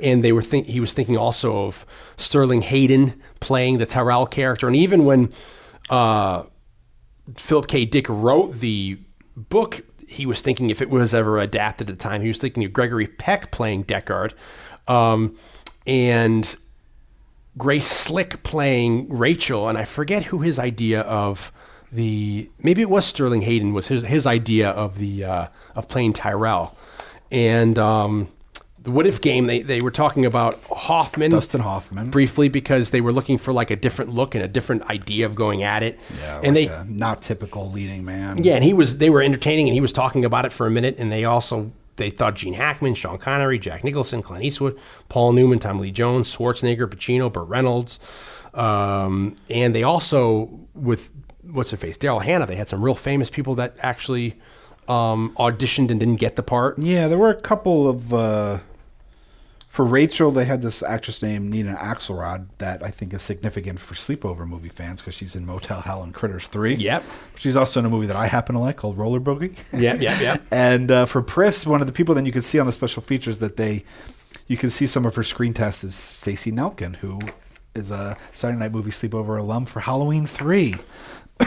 Yeah, But uh, also, I think worth noting that a friend uh, authorized, there are authorized sequel books. Oh yes, that is definitely with friends of Philip K. Dick did sequels in the A eighties. friend of Philip K. Dick's named K.W. Uh, Jeter, or Jeter, I guess, was given permission by the uh, Dick uh, Yeah, he was family. Dick was really against because he read a first draft of the script. He hated it. He thought it was stupid. But then he read Peoples' version. He kind of liked it. And then he, before he died, saw previews. They of cut like together 20 minutes of footage. special effects, and he loved the world. He said, "Oh my god, it looks great." As well as he thought that Harrison Ford. He's like, "That's who I always visioned as Deckard." So he was kind of.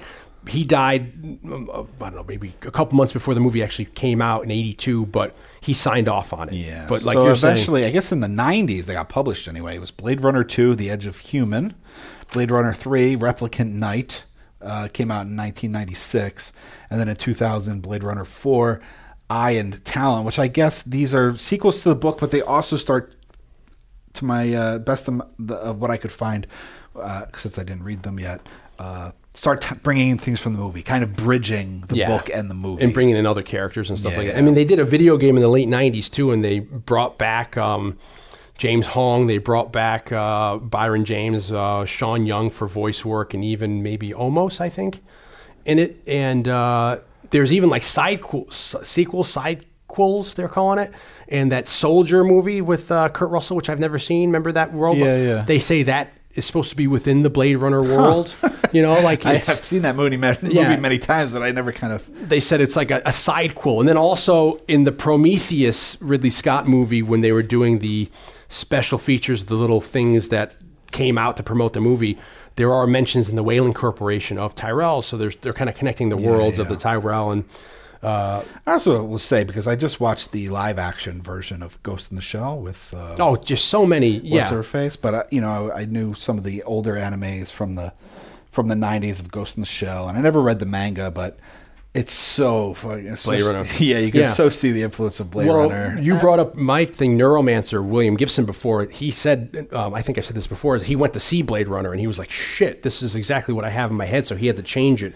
But I think he's his book is very lesser known to the novice, but uh, him and Blade Runner are the two books in the 80s that, like you said, um, his book coined cyberspace and that really gets you Matrix. But the two of them together, Blade Runner, the film, and his book, Neuromancer, really begets that whole cyberpunk. Matrix, future, Ghost in the Shell, the animated movies of the '90s. You know, you have a lot of influences there from.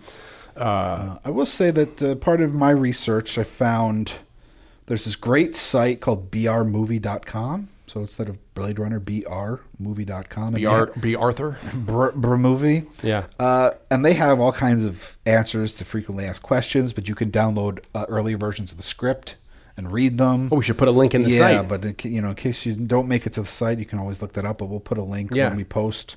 Uh, Paul M. Sammon, you see a lot uh, in these special features, and in, he does commentaries for them because he was a writer for the magazine Cinefantastique, which is Oh, a, yes. which is a favorite of us sleepover movie lovers. Yeah. and he was hired to go and do. Uh, a write up on Blade Runner, and that article that he started writing ended up being expanded into the book Future Noir: The Making of Blade Runner. oh, that's one of the first like quintessential. So we see him a lot in not only the special features of the DVD set, but in any other documentary you might Yeah. find on YouTube or whatever. And also worth noting, and I wish we started doing the actual research because I would have had this in time for this cast because I just ordered it. Uh, you know, and I believe we might have brought up this the Marvel Super Special issues in as something in the past, but the there's a series of Marvel comics where they put out these big issues, and some of them are Star Wars or Empire Strikes Back, Raiders Yeah. of the Lost Ark. There's a Blade Runner one where the cover is done by uh, Steranko, and it's a 45 page comic book. And we were just talking about the Steranko. of- uh, yeah, because we talked about him in Raiders of the Lost Ark Yeah. for doing concept drawings. And then John Alvin did the uh, the post, the theatrical poster for the Blade Runner proper movie. Uh, and you know, people know about the notorious problems um, Harrison had with Ridley Scott on set. Scott had with uh, had with the crew. The crew, and they, that's the whole T-shirt thing. Which, if you don't know, I mean, we don't really have time to get into now. Um, you so know, much to cover. Yeah, uh, Daryl Hannah just saw the uh, Werner Herzog Nosferatu, so that's the idea of her getting her painting the, her eyes black for that scene. yeah, yeah. Uh, I, I think Frank Lloyd Wright was a huge influence of um, his Nighthawks painting as well as his architecture. That's why you get a lot of that. They wanted to make, especially Deckard's apartment, seem very claustrophobic with all that kind of like stonework and stuff, and that you see that a lot in the Tyrell room as well. You know, and all that light too. They talk about. We talked about that in the Warriors too, where they talk about, um, you know, if if if if you, especially if you're doing something like on a scale as this and you don't have the budget, what what helps you get away is a lot of smoke. Have it shoot it at night and have everything wet. Yeah, yeah. And that was the DP and everybody lighting guy. That's the, that's their whole art of getting around stuff. Like you know, um, it's just you you know the visual effects of just make saves money and makes stuff look better. It's just you know. And I will say, as as many problems and questionable uh, craziness of Sean Young, I've always had a crush on Sean Young, and I think it stems from this movie. yeah, she's great. And then a lot of people have problems with her, and Harrison had problems with her work because she was inexperienced, and she, you know, you could tell she's uncomfortable Yeah, in the was like her first thing. And really, Scott had to really coach her uh, in each scene of what he wanted and But stuff he like that. Saw her and said, you know, aesthetically, that's exactly what he Yeah, wanted. he saw her. He said he, she looked like Vivien Leigh, and he kind of wanted, you know, to have that fe- that that I think she's gorgeous in this, and I think she's great. What I was going to say, my other favorite scene, I said the when Harrison Ford delivers the line, like, "What are they doing? Yeah. Are they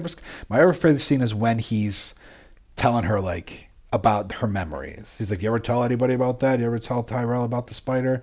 And like the way she kind of breaks down, he's like, "Ah, it was a cruel joke." yeah, like, I just he- love he's, that ha- he's half into it, and then he's half like, For like, like- forget about it, or uh, you know, for like an acting scene. I love that scene. She's so good in it, and he's great in it. I love. it. Yeah, and then Ridley too has had such a sad life in a sense of like his his older brother uh, died of skin cancer around this time, and he was in pre-pro Dune, and then he left it to do this, and Yeah, because then he wanted to get jump into something more.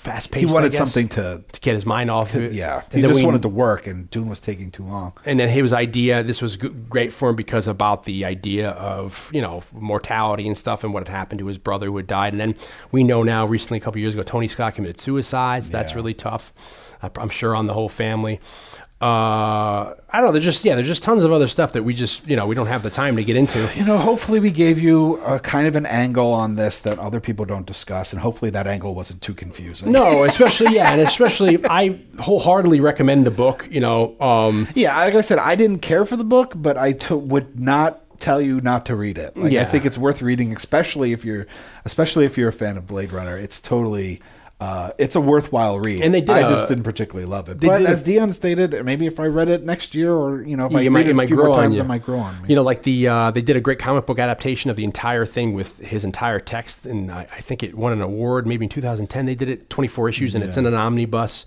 Uh, I mean, at the end of the book too, the, that Buster Friendly guy, he, I, which.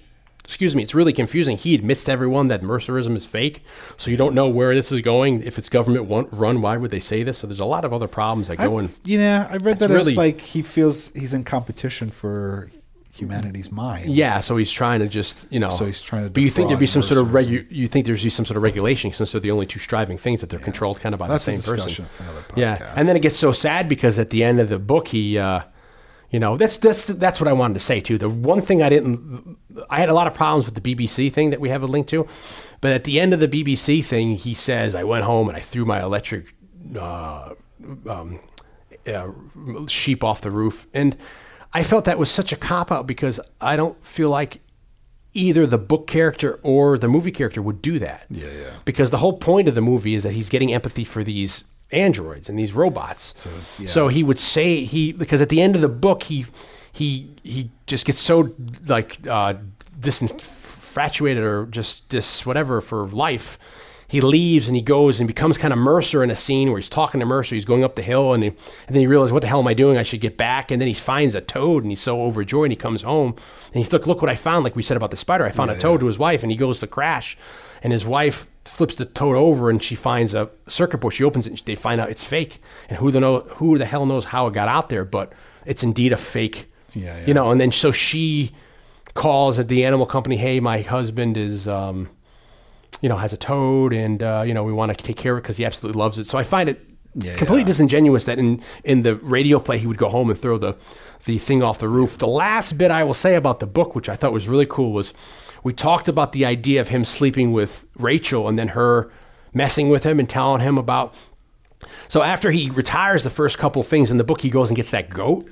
You Yeah, know, yeah. and he gets this beautiful goat, and the wife's like, "How are we going to pay for He this?" buys a real goat. He buys a real goat, and you know, to his replace whole, the motiv- sheep. his whole motivation Sheep. for, for taking these jobs as a bounty hunter is he gets a thousand dollars a head to kill these uh, androids, and then that money will give him enough money to buy a real animal. Yeah, and aside from it being a status symbol, he also hopes that it will help his wife boost his wife out of this depression, and it does. something real. And she's over the moon that they buy this goat, and it's so fucked up that he leaves to go retire. The rest of him, he comes home after he retired, batting all them, and you find out that Rachel, after leaving him and sleeping with him and having the whole confrontation where he, you know, she reveals that she's fucked everybody else for the same motivation. She comes to the thing and throws his go- uh, goat off the roof. They, yeah, they keep the they keep their animals and their electric animals on the roof. because that's the only place you have like you know a little area. So she comes and flies her car onto the roof And and, she throws kills- the real- and, and throws their real goat off the it's roof. so fucked up, and it's almost like a very vindictive. it's another bitch. yeah. So it's another great aspect I loved about the book that it's just there's so many things that I wish could have translated, but you can't. But maybe this begs the question that maybe they can turn this into a series like they did Westworld, and you if you had ten or twelve episodes, you can you can explore all this and much more. But you know. Knowing people nowadays, they'll completely do a whole different fucking thing. You're like, well, just do the book like it's supposed to. don't, don't do something else. So Why you? you sons of bitches. So yeah, that's it. You know, it's it's and if you like we said, if you if you like if you like what we've been talking about, you have the original book to read. You have the um, graphic novel that is actually the complete text, so you're not losing anything. You have the bridge version, which is the BBC radio play that we'll put a link to. We apparently have this 1982 Marvel Comics adaptation of the movie itself. And you have the box set of over six or seven movies, including the freaking Dangerous Days, Three and a half hour three and a half hour doc, plus all the other docs on it. So you have a lot of stuff you can go dig in that we just did. There's a pretty decent uh, BBC one too that you can find online on like YouTube and Vimeo. That was Yeah. done for like BBC television in like uh, 2000 or early 2000s. Yeah, that's worth seeing before the final cut. It's really all of it's All really kind good of stuff. All you know, and then all the questions, you know, the the ambiguous questions about stuff. I mean, the only swear in the movie. Uh, does Rutger Hauer say father or fucker to him at the end when he's killing Joe Turkel? Uh, I love Joe Turkel because I don't see Evidently, I didn't realize he's in Paths of Glory. He's one of the guys that puts on trial the Stanley Kubrick movie, and we see later on he's the bartender in The Shining. You know, so um, it's a small cast, but it's a great cast, and I think everybody was uh, beautiful in the movie. And we've uh, we've uh, talked about it before, but the actor who played Sebastian, he pops up. In remember the Batman animated series episode with the Oh, yeah, with the does the robotic yeah the the robotic rep- replicants in that. So it's really good. Yeah, great cast. Uh, All, overall, I think everybody did a great job, and love James Hong yeah, oh, he's great. He comes out, he's in a big trouble in a couple years. in and- every movie ever made where they have an Asian. yeah, they need an God Asian guy. I, I see your eye. I made your eye. So it's really. Do you think he dies in the movie? I know they say in deleted scenes they uh, they they, say so, they say he find they find his body, but I didn't know if if you know if that's supposed to mean he uh, whatever. But uh, we hope we've done justice. We, yeah, you know, we tried to take a different angle. Hopefully, that angle with juxtaposing against the book didn't get too confusing. For Yeah, but we always try to do a unique angle, so we we're not just the same, you know, thing out there. But as we said, there's been so much written and talked about this movie. You know, there's entire classes and books done on this, and there's So this is a little different Complete- kind of yeah. episode of Saturday Night Movie Sleepovers. there's so many analytical aspects. But we like to compare source material, like we did with the Warriors, or we or we like to compare the movie cuts, novelizations. no, yeah, novelizations as well, and tell you what's going on in those there. sometimes have scenes from uh, Explain stuff that, that don't make it. cuts uh, earlier versions of the script. Great score. Yes. by Vangali- Vangelis or Vangelis, which wasn't which it. wasn't out for 10 or 12 years and that's kind of uh, upsetting to think that like that you know if- that's a, it's a really good score and i think you couldn't get your hands on it there was bootlegs of it for years until like the early 90s they finally put that sucker on i think their album or whatever it's a synth score but it's it's really a, an example of that you know that uh, 80s decade of that kind of synth scores and stuff Yeah, like it's that a really beautiful cool. score. yeah I and it complements the movie very well and uh, you know it's very good. So we we're over the three hour mark again here so thank you very much. Uh, we hope we haven't woke my parents up again. Yeah. because they're not going to let us come back but you know in, in in a couple weeks or even next week we have a huge We're diving into that. Halloween extravaganza. We're going to scare the poops out of you. So we hope you uh, come back if you dare on another episode of saturday night movie sleepovers. Later.